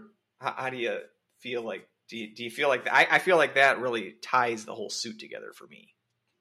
God, I on my wedding day I forgot my pocket square at home, and like I think my wife, I think my wife has like kind of let it go, but I still look at all of it. It's like I can't believe I forgot the pocket square. I didn't think Like, that we were going to have just- high end pocket square discussions on this podcast ever. So no, now we do. See, that's what we get when we have to when we dress up. And there's a little pomp and circumstance. We got our band, as you just heard. Um, we we got them on rental um, for for the night. Mhm. Um, uh, rent a center. Um, you can get a you, you can get a band there. Um, so yeah, it's uh, I'm I'm having fun. Got my grandpa cracked open, and uh, there you go. yeah, uh, this should be fun. Perfect. All right. Uh first off, uh let's go ahead and um you know, I guess what uh should we rehash the nominees? Um should I just do the uh do the intros and then yeah, we'll do the like know, do the the, sounder intro, and then we'll say the nominees, and then we'll do and the winner is, and we maybe do a little discussion after that. You can do it really in any order. I'd I'd keep the finger award to the end though. That's kind of like the best picture. Yeah, the oh yeah. we keep that to the Yep, end. that'll be. Yep, yep. I got. I'll, I'll do the uh, order that I did the uh, the Twitter poll. So how how it's going to work is that uh, we each get one vote. Twitter gets uh, one, I get one, Andrew gets one, and then whoever get got two out of three, um, will go ahead and be the winner. I have to say, Um, I don't know who the actual winners are. I, I gave Weldie my Yes. ballot, but I don't know who the winners are. I don't know who won the Twitter uh, poll, and I don't know how Weldie voted. So this is coming as a surprise to me, as well as to you, the listener. But Weldie's the Arthur Andersen here. He's the guy that tabulated the votes and and maybe fudge the votes in his favor. Who knows? But uh, Yep, the winner. The winner will. To all of them is La La Land. Actually, so, surprisingly, I don't know how, but uh, yes, La La Land. So, all right, uh, here we go with the uh, first category. The Aaron Brocklehurst Goal of the Year. Uh, the nominees are Adam Ingram, uh, Zach Okabe, Jack Peart, and Brendan Bushy, uh, the sniper. So, uh, and the winner is Zach Okabe is is the winner. His uh, game winner over North Dakota, um, with the uh, lovely feed from uh, Krannila as well. Uh, to uh, el- eliminate North Dakota and their season and uh, get to the uh, to the Frozen uh, face-off championship game. I will say I did have to. I, I, for me, it was down to two. It was down to Okabe and Ingram. I was kind of down to those two. Um, And it was down to those two for the uh, fan Oh, vote yeah, too, well, with Okabe Okabe getting thirty eight percent of the vote and Ingram getting thirty five percent of the vote. So it was a very close one. very close. Yeah, I guess I wouldn't have Mm-hmm. thought it to be that close, but yeah, I. Yeah. If there are some close percentages, by all means, please tell, please tell me how the Twitter uh, vote went. But um, yeah, because but I, I just think the the situation kind of really put Yeah. Okabe's over the top. You know, Ingram's an early season uh, non conference game. Maybe the technical prowess is more impressive there, but just considering what was on the line uh, at the X and, and the opponent, I do think, and, and it was a pretty goal and too. and the North Dakota fans thinking that it was offside when the jumbotron was on the wrong blue line. Interesting too about those two Oh. plays, the Ingram and the Okabe plays, both backhands, both great backhand Oh. shots. Uh, Yeah. And so that's an interesting, it's especially in contrast to the other two, which the Peart, Rister, and the uh, the Bushy. How much uh, did the That was not on his backhand. that was not on his backhand? Uh, can you tell me what the uh, percentage was on the Bushy? I bet that one was fourth place. It was more of a No, Bushy's Really? was third actually. Bu- Bushy's was fifteen percent. Peart was twelve percent. Oh wow, All right. which which I thought the Ping and the Brocklehurst people would uh maybe uh but no, it was Well, I'm um, glad. I'm yeah. I'm, I'm glad that that So- that uh, the bushy uh, the bushy goal got some love. in case you're wondering, um I had a feeling um I had a feeling you were gonna go go Okabe and it wouldn't have mattered what my vote was because I actually did vote Ingram. Hmm. And the reason why I voted Ingram was um, just because not only was it the the goal itself, the individual effort, but that strip came just after he lost the puck as well. And my highlight didn't catch it quite enough, but um, he had a chance and then he lost the puck. Um, so he was able to kind of strip the puck again back and then create that play. And then it's, you know, for me to be that excited about a freshman, um, you know, making a play like that, I think is actually kind of rare. I mean, uh, Ryan Poehling kind of came in. Obviously, he was really highly touted as a freshman, um, but he wasn't that type of player. You know, I mean, obviously, you remember the between the legs goal, but you know, he was he was just a solid centerman uh, that that that that didn't have you know all of the flash. Like, I mean, he couldn't dangle like like Ingram did. Um, so that's uh, that's where my vote was Ingram, and it was a close vote, but uh, Okabe gets the uh, gets the gets the goal of the year. So the Brocklehurst Award. Good job. Very good. So, all right, uh, here we go with the uh, next category. Next time, next year, maybe I should have like actual presenters. We could do that. Um, like, like, like, come up with like Tony Mosey here presenting the the, the Chuck Clock like this one. But anyway, uh, here we go with the next category. The Chuck Clausen Moment of the Year. Uh, the nominees are uh, being the Frozen Face-Off champions, uh, the comebacks home sweep of North Dakota, both games coming back from a multi-goal deficit, and Larson's 100th win as the Huskies head coach. And the winner is the Frozen Face-Off champions. I don't think this one was really in doubt for me. Um, that's what I voted.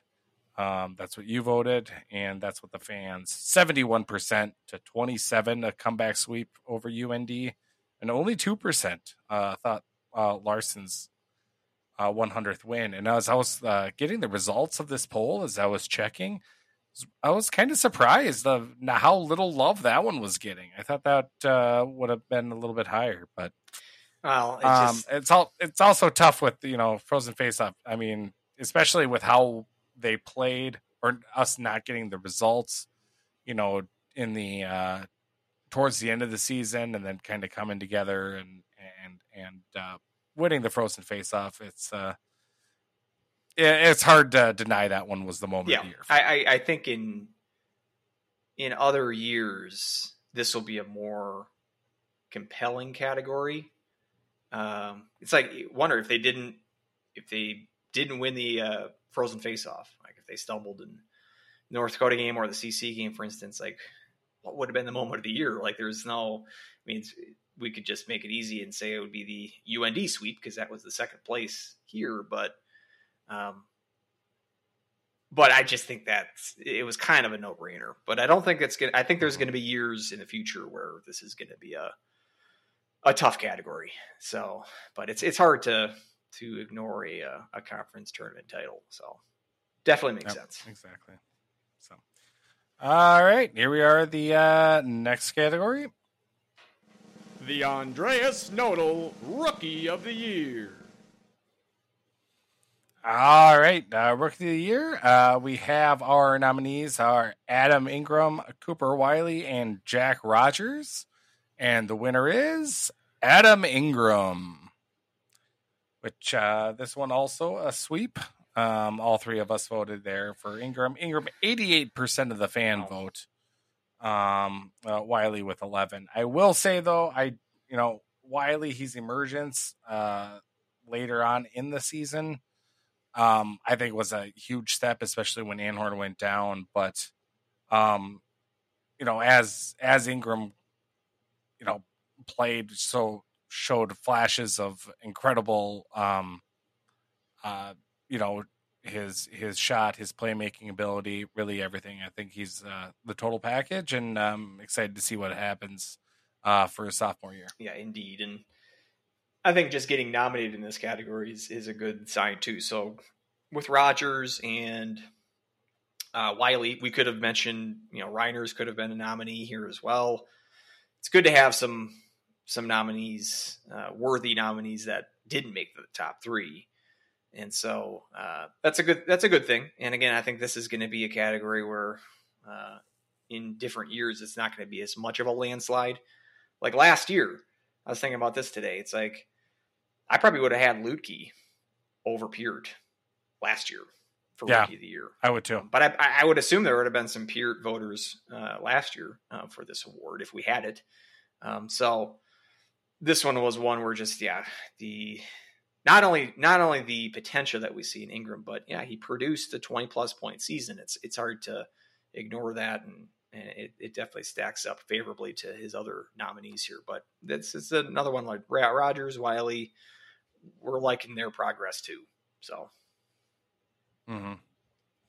And it's uh it's a tough league to do that in too. yeah, Uh, no, I don't. I don't want to get too much on NCHC's the best of everything. brr, You know that uh, some uh, uh, are want to do, uh, so to speak. But it's um, you know, to it, you know, it is one of the premier conferences here in, in in college hockey, and for him to kind of step in and be as productive if he was, especially kind of down the stretch too. Um, you know, uh, having that big goal um, as well uh, against Mankato to to really help and in the Gopher and game. he, he's in the Gopher game as well to to um, you know really really jump some life in, into the Huskies. So yeah, it's uh it was um it was kind of a, uh, a no brainer uh, for me, but obviously, like you said, Cooper Wiley, Jack Rogers. I'm excited to see what they have. And you were mentioning. Um, I was go ahead. I was not. Well, I was just gonna say I was. I was kind of iffy on this incoming class. You know, other than Ingram. Um, but to see everyone kind of progress, it's. I I feel like this uh, freshman class um, had a little bit of notch ahead of me than this year's sophomore class um, or last year's freshman class. Um, so I think that's just showing that uh, uh, Brett Larson is, uh, you know, just uh, doing a good job getting the talent. in Yeah, who would have been in last year's freshman class? Obviously, Lukey, Peart, Salquist. Who else would have been freshman last year? I mean, yet Rosborough had he was redshirted. I mean, he, um, so he didn't play last year, and this would have been his technically his first year. But I feel like I'm missing some obvious ones, but uh, but maybe not. Maybe they just didn't have a ton, a big class numbers wise. Um, so yeah, in in the sense of sheer numbers, yeah, the, this year's class was more impactful. And I remember, I, I like what you mentioned about. I mean, yeah, I suppose, yeah, those are the three. that's it. yeah, that is it. Yeah, I suppose. Yeah, I, I'm racking my brains about it. And I like what you said about the NCHC too being a tougher league, not to play into the every Gopher fans' fears or popular narratives, at least. But it's an older league and it's a more physical league than the Big Ten is, uh, for instance. Whereas, yeah, you see a guy like Isaac Howard struggle to adapt to the NCHC bolts after one year and goes to the Big Ten with Michigan State uh, a league where I bet he'll put up more points based on the just there's more of him in that league than there is the NCHC, especially with Ingram being an 18 year old. That's a tough transition for a player. And so, Mm-hmm. and we definitely saw some growing pains, but like I said, a 20, almost 25 point season as a, as a true freshman uh, in- in this league, I think is a, definitely a no mean feat. All right, next category is The Kristi Yamaguchi Brett Hedican Defenseman of the Year. uh, Kristi Yamaguchi, Brett Hedican, Defenseman of the Year. Uh, nominees were Dylan Anhorn, Jack Peart, and Spencer Meyer. Uh, and the winner goes to Dylan Anhorn. I think these last three categories are the most compelling. Um, the other Yeah. three had some like an obvious choice. I thought in each of them. Maybe maybe not the goal. The goal was a little. You had two candidates there, but but in these last three, um, definitely some arguments one way or the other. This one, I think there was three good cases to make here. Um, I voted for Anhorn knowing that him, you know, not playing in what a third of the season essentially um, was a, a check in the minus column. Um, whereas a guy like Peart played the whole season. Meier was also hurt, but obviously didn't miss as much time as Anhorn did. Plus, you have Meier as sort of a five year uh, resume to consider as well. Uh, the Legacy aspect. So I think there's a compelling case to make for each of those, but I just feel like Anhorn's presence in his in the games that that he played, he was the best player that the Huskies had this year, and I think their struggles after his injury made his value to the team that much more apparent. So, and Peart played a full season, yes, but we still kind of had to ride the Jack Peart roller coaster a lot of the year, some ups and some downs. Whereas Anhorn, I didn't really, I don't remember a, like a bad performance from Anhorn all year. It was just injured performance, you know, non-performance based on due to the injury. But when he was in the lineup, he, I mean, if he's if he doesn't get hurt, I think he's a top ten Hobey. Maybe it's hard to crack that top three as it turned out to be, but I think he, I think he cracks the top three. I, I there was definitely a like, case. if he- we can't go back and I play it out because it's it's an unknown. But certainly, I think it, he had tw- he ended with 25 points in 23 games. Um, so I mean, but that I mean, 23 games isn't exactly a small sample size. right. So I mean, you're, you're So slightly, maybe even if you regress a little bit, I mean, and now would the vote the Hobie voters would they just pick between like Hutson or Anhorn? that's what I'm saying. Like if Um, he if he's so if he keeps that pace up, he's at low 40s points, which is what Hutson basically was. I think he had 45 in that range. And if he wasn't able to crack the top three, then, but perhaps if Anhorn stays healthy and he has that 45 point ish season, you know, maybe St. Cloud is a top, you know, a, a number one seed. Uh, and well, we got to check his character too. So don't don't forget about that. Uh, so, but yeah, that's maybe academic to discuss that possibility. But just that, I'm just saying that's the trajectory that he was on, not just being the Huskies' best player, but but in the conversation for the best in the country. So that's where I think it, it put me over the top, him over the top in, with my vote. And is that you say that's how you voted as well, or is that what? That's how the fans Okay. voted. Uh, An- Anhorn forty seven percent, Peart thirty seven percent, Meyer sixteen. Okay, Um, so I actually did go Peart.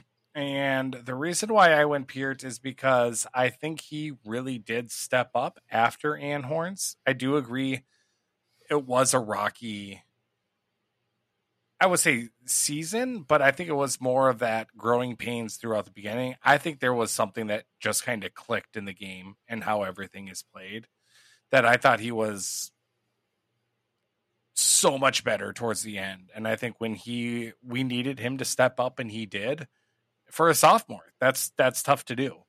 Um, he got more comfortable in the game. I think everything kind of slowed down for him. Um, you know, I was looking through my tweets and I didn't have hardly any bad things to say to him, you know, throughout the last half of the season. I don't think he was the reason why, you know, the Huskies kind of went through the the the tough stretch that we did. Um so it's um you know, yeah, he could still smooth out a couple of things, but overall with uh with how much he jumped up from the his freshman year to how he ended his sophomore campaign um really did outweigh on me versus the you know 20 some games that we did get from Anhorn. So that's in the end why I picked Peart over Anhorn. Kind of knowing that that was going to be a long shot, um, that he that he was going to win, that Anhorn was still going to take it, but that's why I voted the way I did. Yeah, no, it's it's certainly a defensible uh, position, and yeah, I'm certainly here for another level that Peart can attain next year. Um, this year's, like I said, had some bumpy spots, uh, but and, and similar to his freshman year, but uh, we, we've definitely again seen the promise, and yeah, if mentioning that Hutson, watching him as sort of a, a, a prototype in, in the Peart mold, you can get something approaching that, this team is getting to go places. So Mhm. hopefully, hopefully, uh, hopefully Anhorn's back, but also let's hope that Peart makes that step up to elite status next year because uh, I am uh, here for that for sure.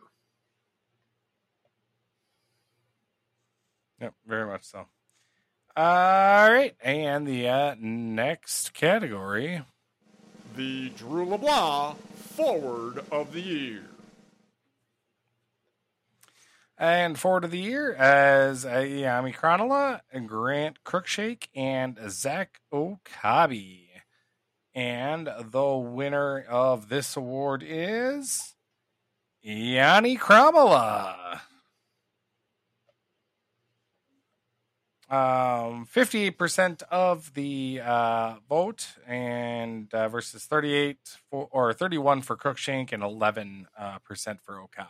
So, um, yeah, uh, Krannila is uh, a good pick, and I believe was your pick, my correct? pick, yeah. For for uh, forward of the year. Uh, what were what were your reasonings for that? Uh, yeah, he's. I'm wondering too. Is he? He's not accepting the Herbie in person, you know, because he's he's in the AHL now. So Yes, he's been sent. Yeah, he sent yes, a proxy he- to collect. yeah, he couldn't. He unfortunately could not be here for uh, tonight. Um, Wilkes-Barre uh, called, so No, uh, yeah, I liked his. I mean, two way presence. Um, I mean, we saw him the defensive forward of the year award in the NCHC, I believe. Um, so he plays a, a full, a full game, two hundred feet, um, power play snipe. We already saw that in the AHL.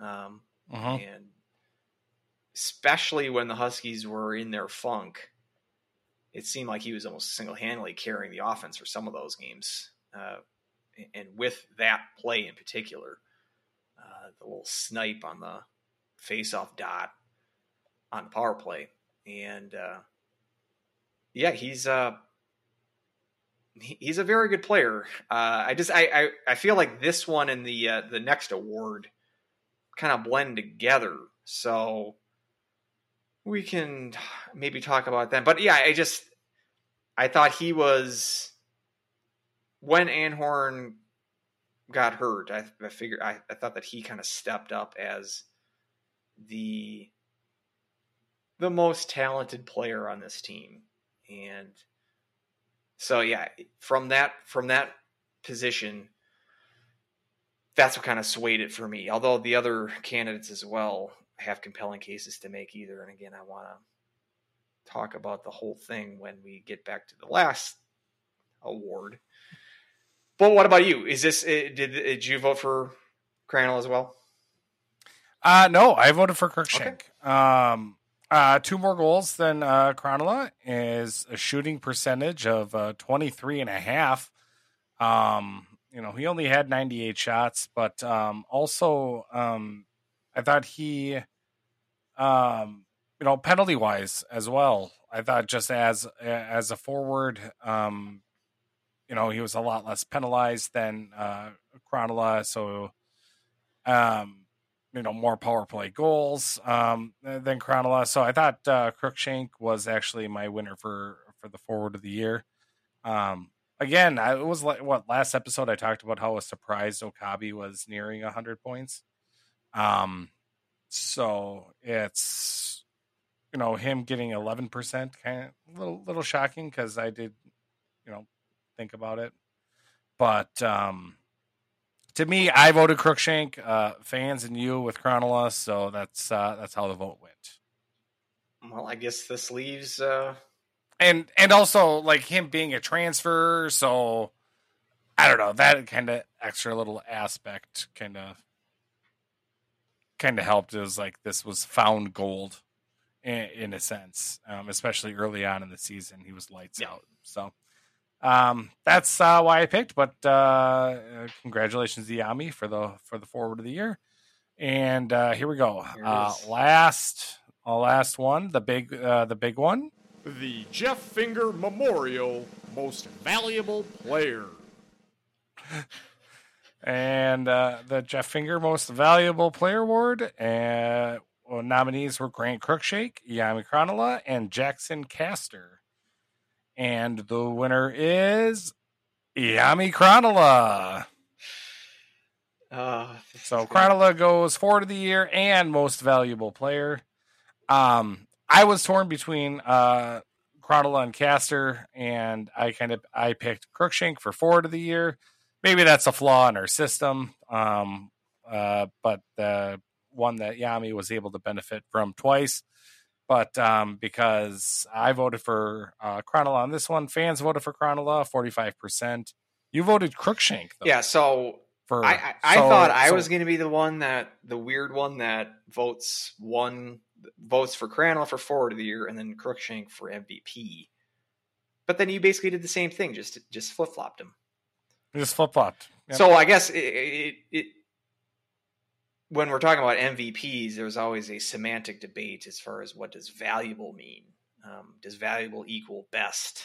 Um, because I guess on the on the on paper, if you're the best forward, wouldn't that also mean you're the best the MVP?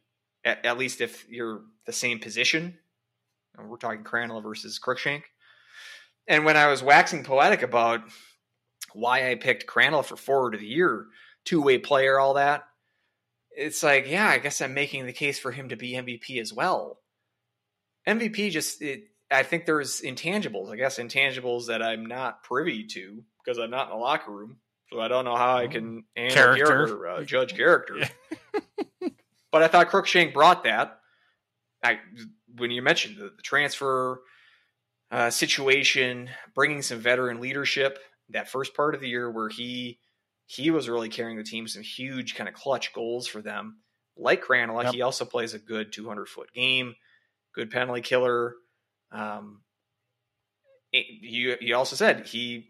I think I think you're almost making more sense as far as I almost like Cruikshank as forward of the year and Krannila as MVP better, but ah, maybe it's moot. Uh, I mean, it certainly is moot because no one other than about 64 people are aware of the thing Mm. called the Herbies. Um, but um, Hey, I will have to say that all, all of our polls got about 160 Oh, votes. great. So all right, well, add a hundred to what I just said then, and that makes it that it's a hundred t- hundred times more uh, uh, relevant than what I previously yep, said. exactly. But I, I like the fact that each are getting some hardware. Um, or no, because you- you're saying you're saying Krannila won MVP. Yeah. So see, I what I how I voted, I like the fact that I was giving Cruikshank one and Krannila one because I think they were both deserving. of one. Exactly. And I'm really not going to. Which is why I did and- too, but we flipped them. So what was your case as far as Krannila is MVP versus Cruikshank being the best forward? Um, I thought uh, Krannila throughout the year, um, obviously more points um, uh, was a big factor, but also, you know, take it for what you want um, for about plus minus, but you know, 23 plus for Krannila and a five plus for Cruikshank. Um, so, you know, just um, looking at that is, you know, I, I think he is a little bit better of a two way player than Cruikshank um, is. And I think for what he meant to the team in, um, you know, all aspects, you know, I don't, I guess I don't know 100%, but I felt like he was a little more consistent throughout the year. Um, there was only the one really bad stretch that he had. Eh, both of them were fairly consistent as well throughout the year.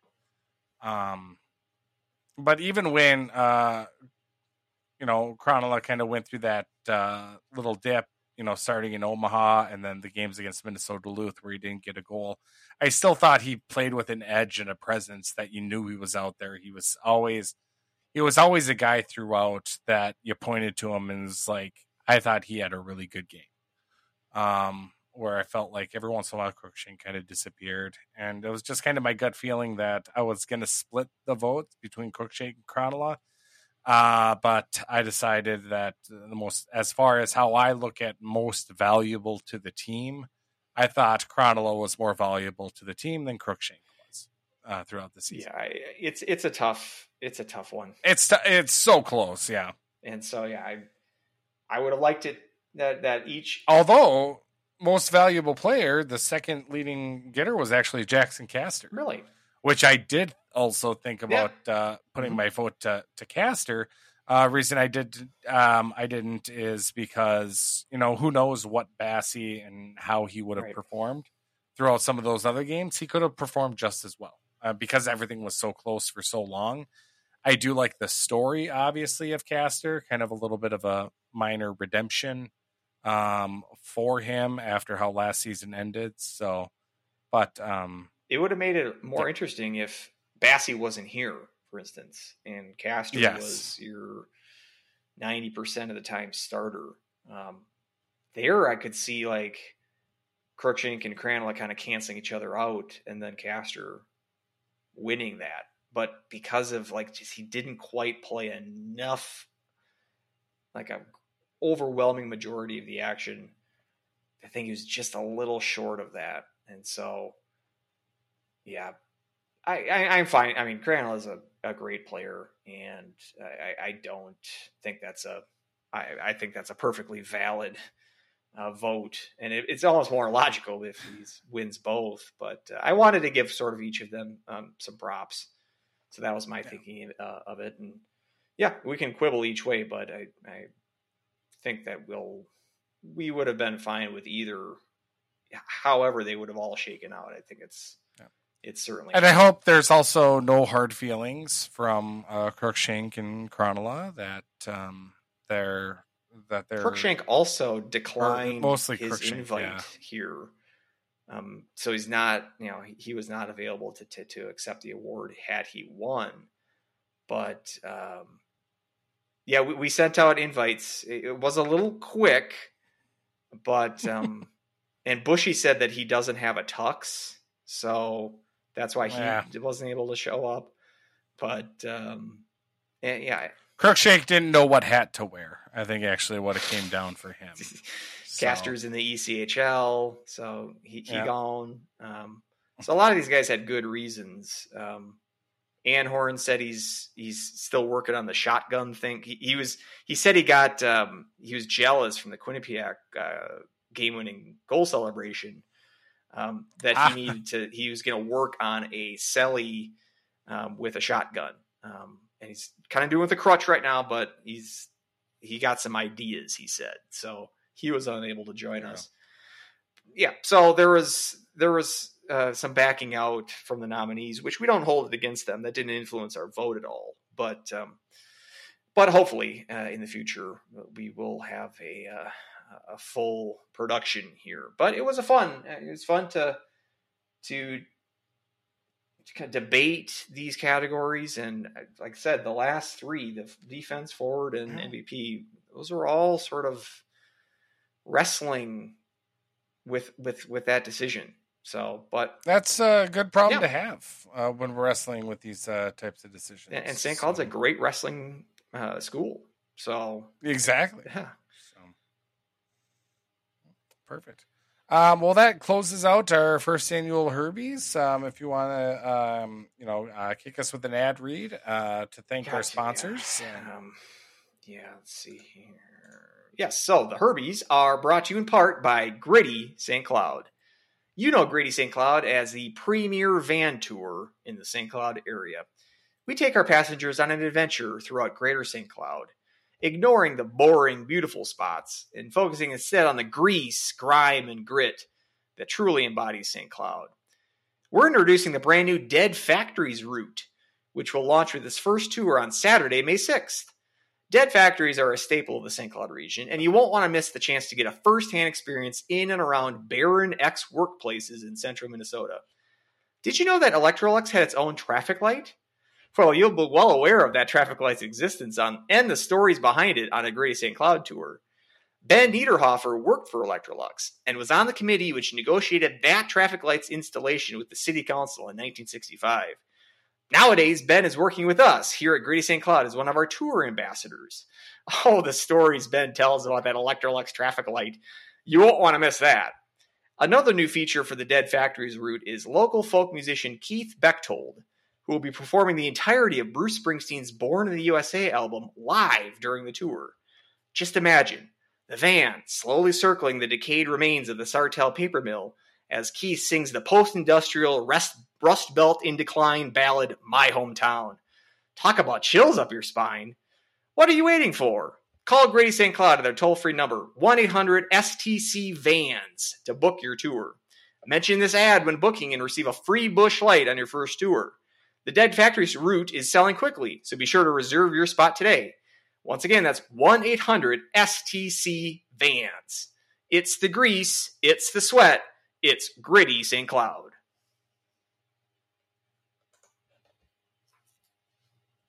Ah, sign me up for that van tour. I am. I got. I. You know what? I could. I could add some stories about that stoplight too, as it um, has made me late for work one, uh, one or two times throughout uh, my right on my route. So it's uh, it's one you won't want to miss. Well, yep. Saturday, May 6th is the debut, so there's still spots available on that on that um, maiden voyage. So Well, don't uh, don't skip out on it. Well, I- wait. I'm- so I'm I've got some plans coming back maybe to, to Minnesota this summer, and I'm seriously thinking about fitting a, a gritty St. Cloud trip um, when I come back. And, and this, Well, they've always been loyal fans of the right. show, so we do appreciate them. So, um, we do uh, have one uh, uh, segment that I actually um, uh, that we have to kind of address for the errors, uh, corrections, and clarification section. So we got a new sounder for that. You done messed up, Aaron!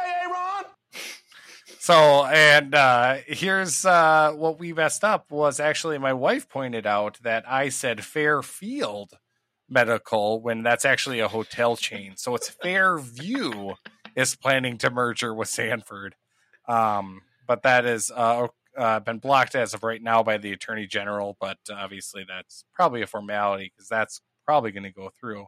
Yes, uh, Mayo Clinic obviously is the uh, or Mayo is the big uh, health system down in southern Minnesota, um, and they do uh, have their name over on the uh, uh, Mankato's Arena, so it is the the Mayo Center or whatever.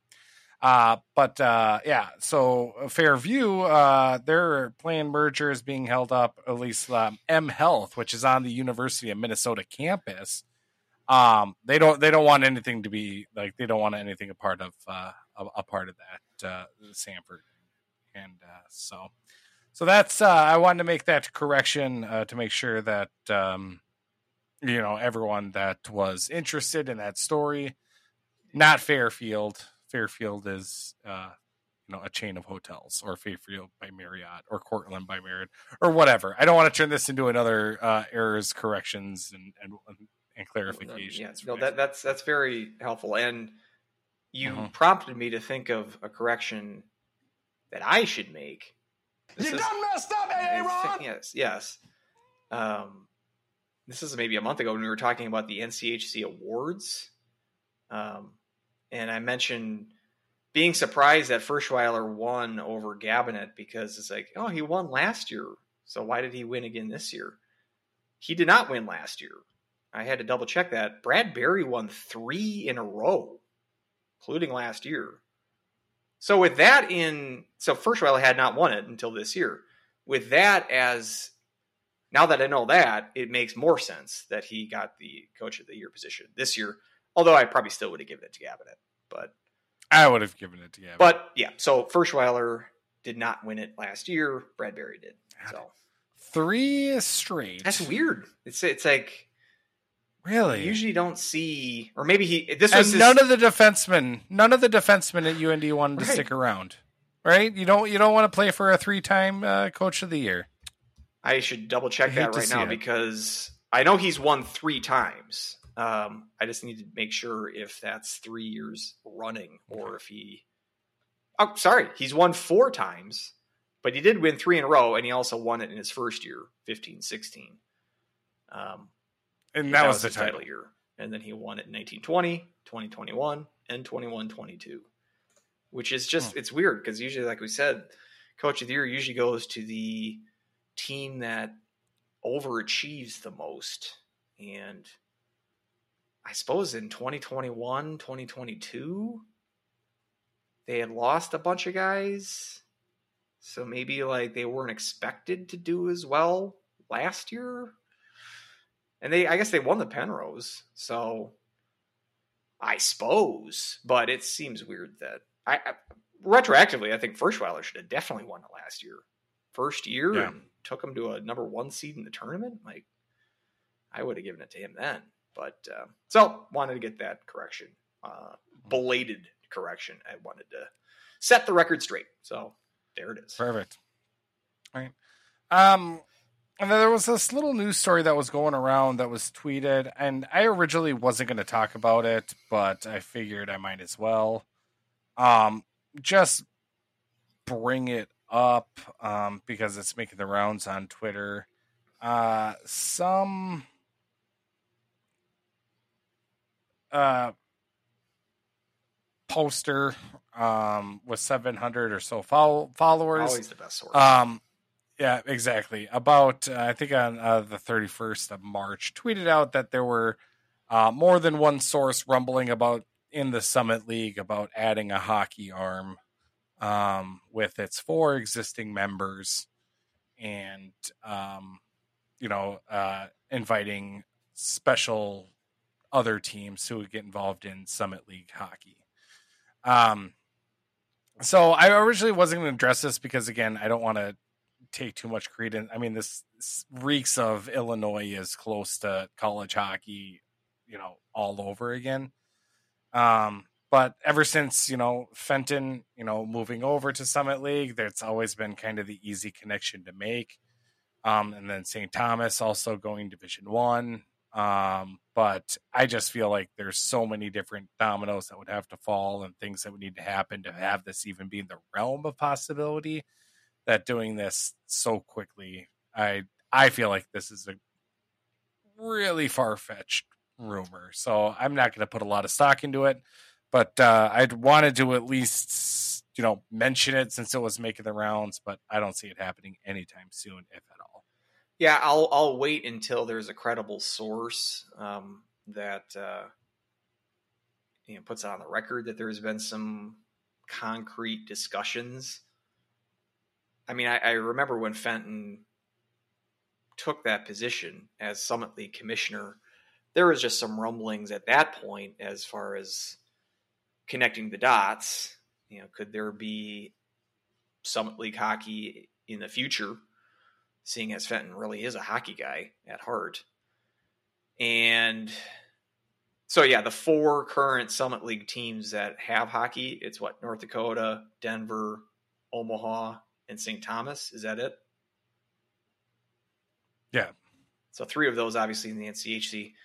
Um, the pri- and I'm mentioning this, I think, for the second week in a row. The Miami AD, um, when he was on record last summer, talking about Miami struggling to cope in the NCHC, but also part of that, part of his ranting there was single sport conferences really kind of falling out of favor in the NC- NCAA, or at least losing influence, becoming less of a thing.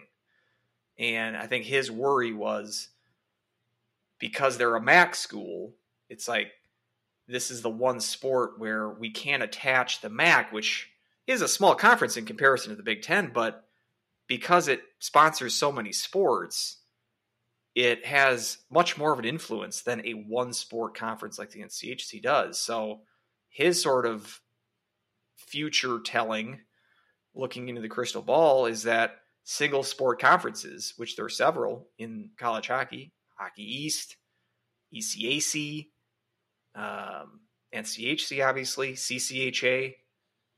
Actually, I'm not sure about ECAC. That might have more sports, but um, certainly Hockey East, CCHA, and WCHA are all, and Atlantic Hockey for that for that matter as well, all single sport conferences. And when it comes to the bargaining table at the NCAA, that you have very little voice in compared to the Big Ten uh, or any other these major conferences that sponsor all kinds of sports. So, yeah, I don't think this is going to be something in three, four years that's going to happen, but maybe in the next decade plus, that is certainly a possibility. I don't think it's completely outlandish. I, um, and so yeah, it, will be a development that I'm interested to to see. It's just like in ten years, we might not. There might not even be an NCAA. Like I think there's major administration changes with college athletics. We're, we're seeing the the start of it with the nil money, and the NCAA seems to be in a perpetual court battle that I'm not following completely, you know, like very closely, but from what I read, they're losing pretty much every battle that they're going to court with. I mean, they didn't they didn't want this nil money. They didn't want to pay athletes. They were always in opposition to that, and they're losing. They've lost that battle, and they're continuing to lose minor battles as they're continuing here with the NCAA and, and, and the legal ramifications that has arisen from kind of the new state of college sports. So it's to a point where I think we're we're not terribly far off from a major rehaul overhaul of how we think of college athletics as a whole. So yeah, I think it's a ways off, and I'd be interested to know to read some, like I said, more concrete reporting if there are actually serious discussions in, in, in involved here. But yeah, in in the long term future, single sport conference like the NCHC, I think is is not necessarily sustainable one. So yeah, I'll I'll definitely um, keep uh, definitely keep me apprised if you come across any any uh, substantial reporting on that front because uh, I think it is something to keep an eye on. Well, I'll uh, I'll uh, file it right uh, right next to Illinois gets Division One hockey. Yes. So at that point, at, right now, that's probably where this belongs. But once we get some someone on record saying that, I mean, the, you know, like the Miami AD, maybe he has a couple of cocktails over the summer and he kind of divert, divulges a little bit more of what he thinks the future of uh, uh, Division One hockey is. So yeah, be interested to hear that. You know, also we can probably just wait until Schlossman files uh, Freedom of Information Act request to try to get a little bit more information what did about he that. Do that on that was in our first podcast. Man- Mankato, That's right. Uh, trying to get that in was, the uh, Yeah, Mankato uh, formally saying that they want to be in the NCHC. Did you see, by the way, that But- he nailed Quinnipiac again? He second year in a row where his preseason favorite Yep. Won the thing. 'Cause Remember last year he was he was the only guy on Denver's uh, train uh, preseason, and he nailed that. And I think he even nailed the Gophers being the runner up. I think he, his national title game was Quinnipiac over the Gophers in his preseason prediction. So, damn it, it's he's a tough act to keep up with. Uh, I mean, we could we could rip him, uh, and I do every once in a while, just because he's such an easy target, and I think he plays into the bit quite a bit. Uh, I don't like how that sentence was framed. He cl- plays into the bit. I'll just say that. Um, but uh, I mean, when he's right, he's right. I, I mean, I can't make that prediction. I'm never going to make that prediction, much less two years in a row. So, I mean, we can try. I already can't pick the field when it comes to that. And I've got, you know, half the season to go. right. You know, I, sh- so, but, uh, yeah. So, um, Yeah, well, we are all Uh, waiting with bated breath on whoever he picks for next year's national champion, because then we don't have to follow the season at all. It'll just be exactly. what he Just says. say, okay, oh, they won. Mhm. Everybody go home. So, uh, a couple of questions. Uh, first question here: Did you like the Mario movie? Um, I took uh, Clara to see the Super Mario Brothers movie, as it was the um first movie actually she's ever been to in the theater. Hmm. I, I haven't taken her to a theater. Um, I actually thought there'd be more kids there. Uh, no, there were. I think uh, we, we went to like a really small, like one of the smaller screens because if she wasn't into, like, I wanted it, her like around the less amount, fewer amount of people as possible. But even then, I think there was only one kid in the screen who was, you know, a couple years older than Clara, but everybody else in there was, you know, my age, maybe a little bit younger. But I thought that was kind of, kind of surprising. So, um, yeah, critic score and Rotten Tomatoes is like fifty something, and the audience score is like ninety six. Um, and I agree with the audience on this one, but it's it's definitely it's like a rung below. I think uh, this like the script writing was a little subpar, and I know it's a kids movie, but it's just that like I felt like everything was so short and succinct that they could have like expanded maybe a little bit on some of the dialogue at least. They treated like every sentence like it was like six words max. and it's like they could have done maybe a little bit more in that. Um but I actually liked uh, all the voice acting and uh yeah. And uh, I was I was pleasantly surprised um actually by it. And I thought the animation was really cool and I actually liked the story taken a little bit out of uh, Odyssey from the storyline aspect of it, but uh, yeah, I, I was I was uh, I was pleasantly surprised. I have not seen the D and D movie yet, um, but uh, I might uh, go and see that here shortly. You are uh, doing a good job making me aware of movies that exist because Oh. I am so out of like current movies. I didn't even know that they had a Super Mario. That's what it's called. It's called Super Mario. The Super Mario Brothers movie. And I was gonna ask if it was an animated picture or live action. You you you seem to It was- answer that. And now I It is animated Illusion Entertainment, so Despicable Me. Um, I've heard of that. Uh, yep, uh, Minions. That uh, studio did uh, partnered with Nintendo. So and then there's a D and D movie. yes, Is it called just Dungeons and Dragons? Dungeons and Dragons: Honor Among Thieves, That a live action? Live action. Yep. So you're a big D and D guy? I've never played. I have some friends that, that have played it or that are big. big Um, I wouldn't say I, I'm- never have. I would say I'm a big D and D guy, but I've got like one campaign that um, like gets together. I feel like you can't just every- be a lukewarm D and D guy. Like Well, it's like it- it's campaign. like so like, does that mean like every week you set it up and Well, and like, that's the thing, is, like? Well the the big joke is that um uh busy schedules have killed more campaigns than any dragon has in dungeons and dragons because you're trying to get like six or five people to coordinate schedules to all be free you know for a couple hours on a weekend. At least that's how mine is. So i mean i haven't played this campaign in i mean probably about three or four months now um was the last time i actually fired up my character.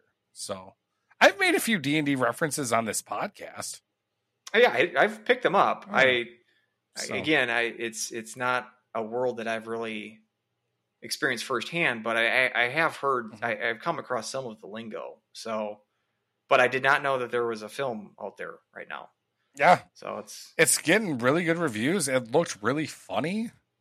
Um, and uh, yeah, I'm excited to see it I've been once I eventually do. the That one, that one, I might wait until it gets to I can rent through some type of streaming service. But, um, but taking Claire to Super Mario movie was uh, kind of a moment for me. That's I thought good. that was pretty cool. Yeah, I've been stuck in the early 70s. So like 71 through 73.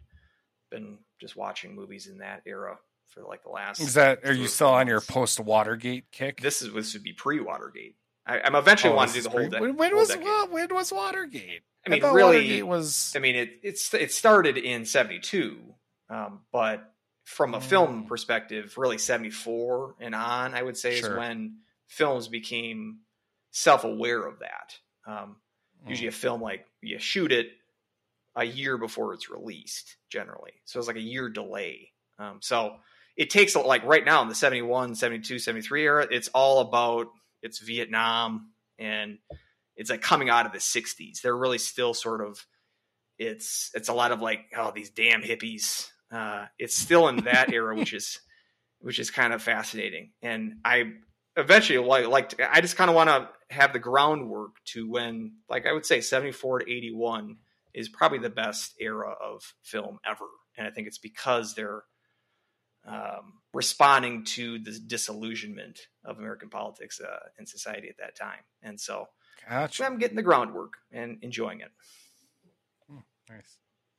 Uh, Jason Bryant, uh, money is no object. What facility changes do you make? Money is no We object. spent some time a couple weeks ago Other talking about this. Then burn it. That's what that no. money's no object. Get a new facility from scratch uh, with NHL size ice, um, probably like three or four thousand people max, like capacity, maybe five. But Nah, I, I think you got to go five ish. Maybe. Yeah. I mean, you're only really getting to that number if it's the Gophers, North Dakota, maybe a Duluth. But you're generally only hitting. As of now, the pendulum could always swing back, it's true. But um, I feel like I I'm, think I, I I think five is like the sweet spot for college hockey. Yeah, I would. I just would rather have because if you're only going to get four thousand to show up, then you got an eighty percent full building. You know, and there's been there's several games this year where you're barely cracking three thousand. I'd rather have. I'd rather be in the Fargo situation, the regional, where it's like there's a possibility that you don't get a ticket, rather than the chance that uh, that that you're, you're you have too much capacity to what your average attendance is. Um, but anyway, that we are quibbling there. But obviously, like standard NHL ice, um, up to date boards and glass and all that. Probably like a um, full or you know like a uh, not a horseshoe, but a full a full ring of stands. Like whereas right now you have sort of the ends of the ice, you don't really have seating options there. So you'd rather like have a Mhm. full bowl, like an interconnected bowl in the first level at least. Um, yeah, well, a good sound system, one that's not made of ninety percent concrete, some decent acoustics. Um, yeah, I mean, take a look at Amsoil, take a look at Baxter, these kind of arenas, whatever they got, do that. Like have an up to date arena. But again, this is all yeah, money's no no issue. Or uh, if if money wasn't the problem, What do you? I'll make a little change to this question. What do you think is the first thing that should be changed? Even if money was no object. so we're still like stuck with the herb. We just have to renovate it. Yeah. Yeah. Well, obviously the the ice uh, refrigeration system. I mean, that's that's like the the necessary the necessary one. and then I would probably change the ice size and like, just make sure that the ice, this playing surface itself, is as good as it can be. Because I don't, Anything cosmetically? Anything that you? if they can do what they did with the the new atrium on the south side, if they can somehow do that to the whole building, that'd be great. Because it still looks like it's just a big block of concrete for the majority of the building. Um, from an aesthetic standpoint, there's a lot to be desired from what the building is now, uh, and that was kind of the, you know, again, it- the building looks like the era of which it was built, uh, and Yeah. during the late '80s, set 60s, 70s, 80s, the uh, that architectural era was all function over fashion, uh, and now it's changed. You, you have to have a, a visual appeal to the building. My my wife my wife asked me if the BK Kids Club designs are still on the side of the building, and I actually don't remember if they are or not. Yeah, I think they were taken down, but next time I go by, I'll make a I'll, I'll make a point to look to see if they are. what would your what would your number one? Where would you start?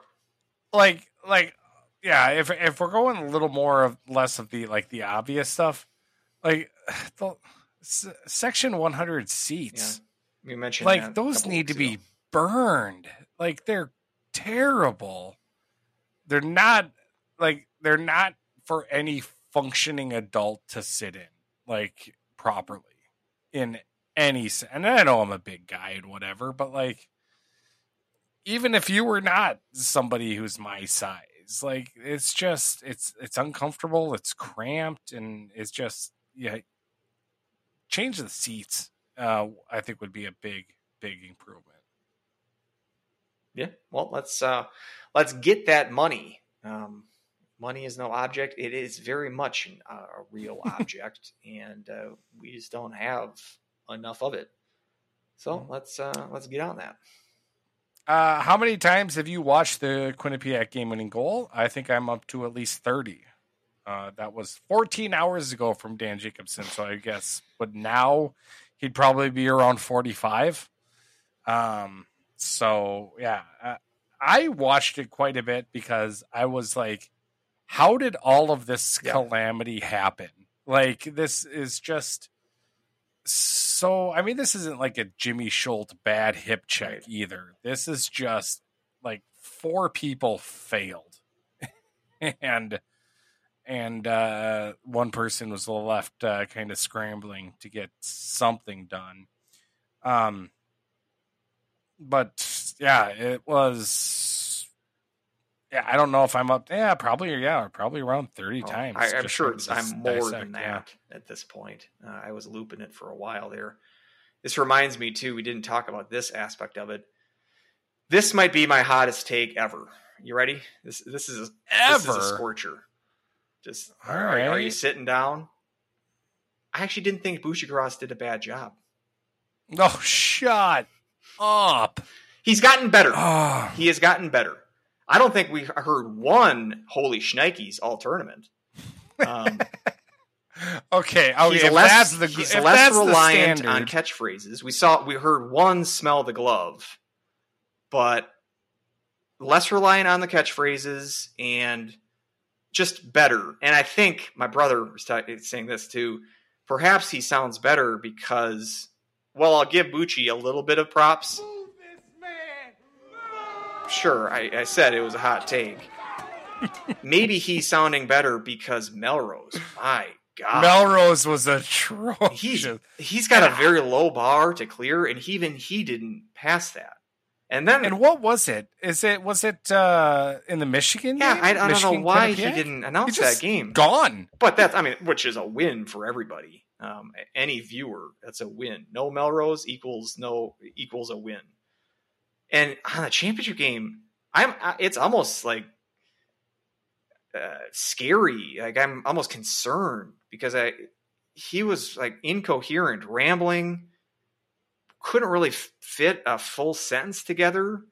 There was something on that game-winning goal. He mutters something. A lot of muttering. It's just like, what? What did you just say? I think he said like I think he said ten minutes. I think he meant ten seconds. Like it only took ten seconds. I like rewound it a few times. I still can't comprehend what he actually said.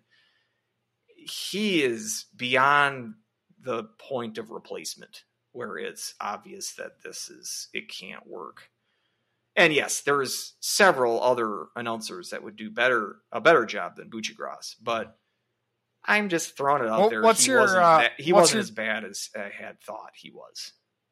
What's your? uh There was no Jared Thomas. There was not- none of Jared that. Thomas. I Jared Thomas. I think it's uh, because ESPN's back in the NHL game. He's been getting some more experience calling play by play for the NHL game. So, whereas back in those days, really all of his play by play experience was the Frozen Four, or at least the, the, the NCAA tournaments. It's like a once a year thing for him, and the rust really is apparent there. So, I think he's just a little bit more in practice at this point. So, yeah, I I didn't I didn't mind him uh, as much as I, I know a lot of people do, but uh, he was uh, largely inoffensive to me in this uh, title game. Um, what was your thoughts about Cohen uh, between the benches? He's fine. Uh, I, sometimes he like that. Uh, sometimes he says some really ridiculous things, like uh, Right. that- just that first the first goal, the really kind of bad giveaway for Quinnipiac, and then The offside. he's like, "Oh, I think this is coming back." I'm like, I was trying to like, what am I missing here? He's the only guy in the zone, right? Yeah, it was. And then he's like, "Oh, no." leaves the zone, and it's like, so what? no one else He was. in said that too about the. um I think he said it also in the BU game, um, where there was like several reviews. That's what I didn't like about that game. It was just a lot of reviews and a bad pace to the game. I thought, um, but there'd be like, "Yeah, I think this one's coming back." Like, be like, "Are you nuts?" Like, I, I, I don't. I mean, am I seeing the same thing you're seeing? Uh, and yeah, that offsides, and I feel like there was another example that later in that Quinnipiac Gopher game that he made a hot take, t- said something assertive that I'm just like, huh? So yeah, he's not not my favorite, but um, certainly during the uh, the semifinals too, it seemed like the the levels, like the on ice action, uh, sound, was like drowning out the play by play Yeah, it's just maybe that's way- another another loud. reason that I didn't find the play by play that bad because I didn't hear a lot of it. Um, which again, I'm not really complaining all that much, but there was there was some stretches where I think they got to figure it out for the title game a little bit more. But for at least in the semifinals, a lot of times where they're talking and I can't pick up what they're saying because the sound of the sticks and the puck and all the on ice action was sort of drowning out. Yeah, and the boards out the crashing. It was it's a little too much. So, um, and uh last one with Clint. Uh How many go? Why did so many Gopher fans act surprised and offended when they found out that other schools' fans in Minnesota were not rooting for them in the Frozen Four?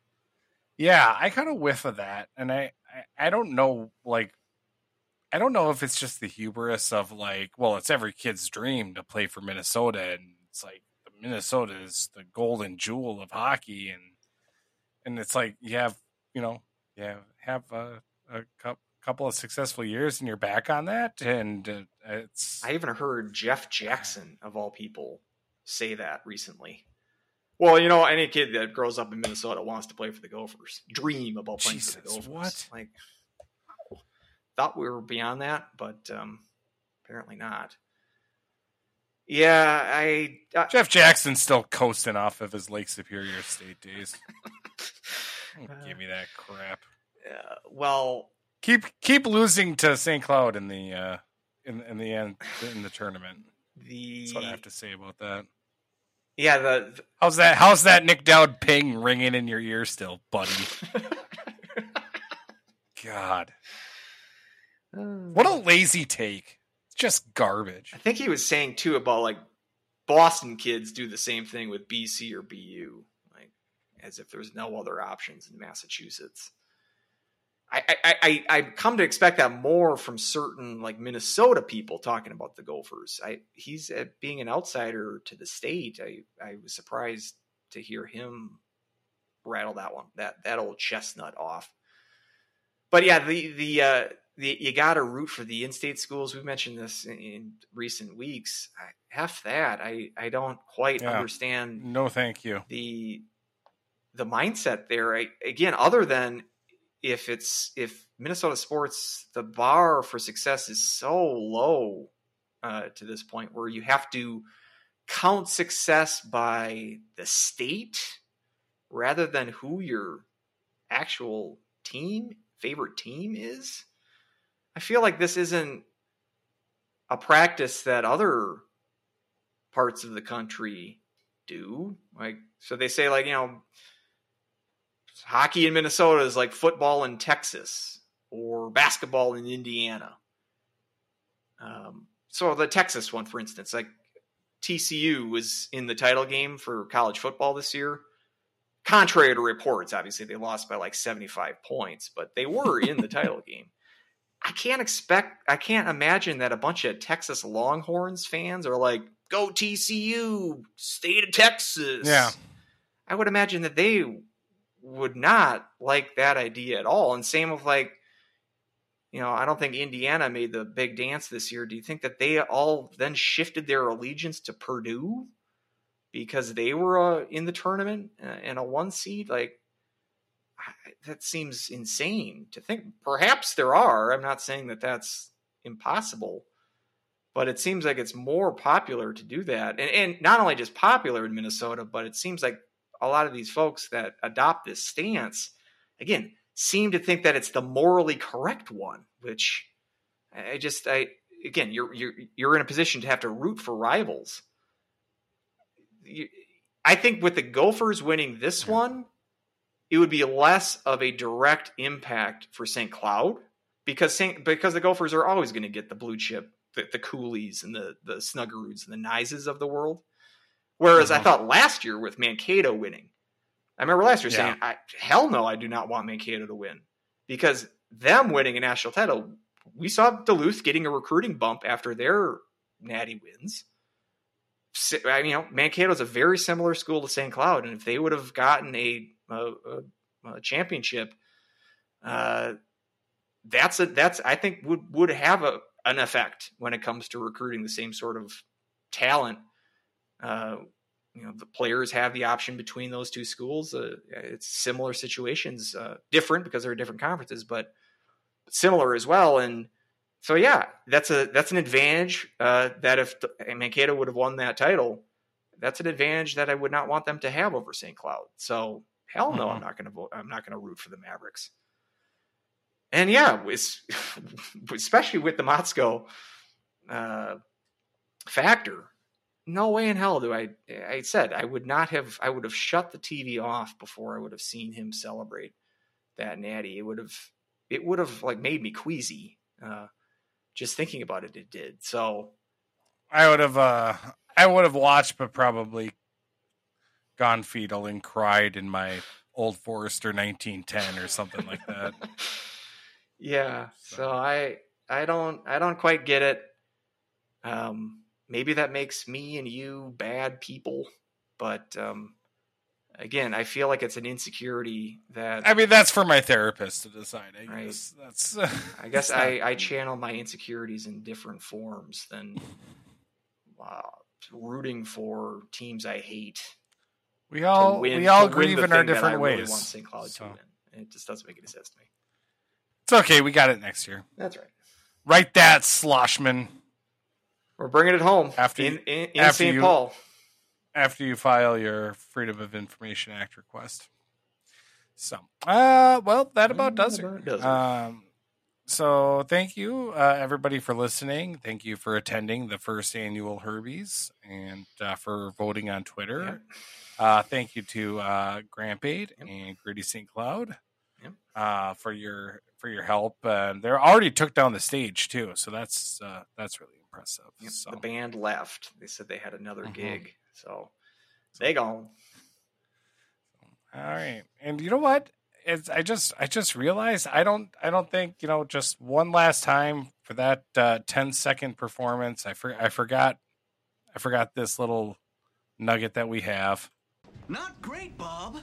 Okay, all right. So- I, I did I missed that, but So yeah, I should have should have used that button a little bit more throughout the uh, throughout the Yes. time. But at any rate, um, I'm Weldie. Uh, you can find me at More Clappers, M O A R, More Clappers, and Andrew.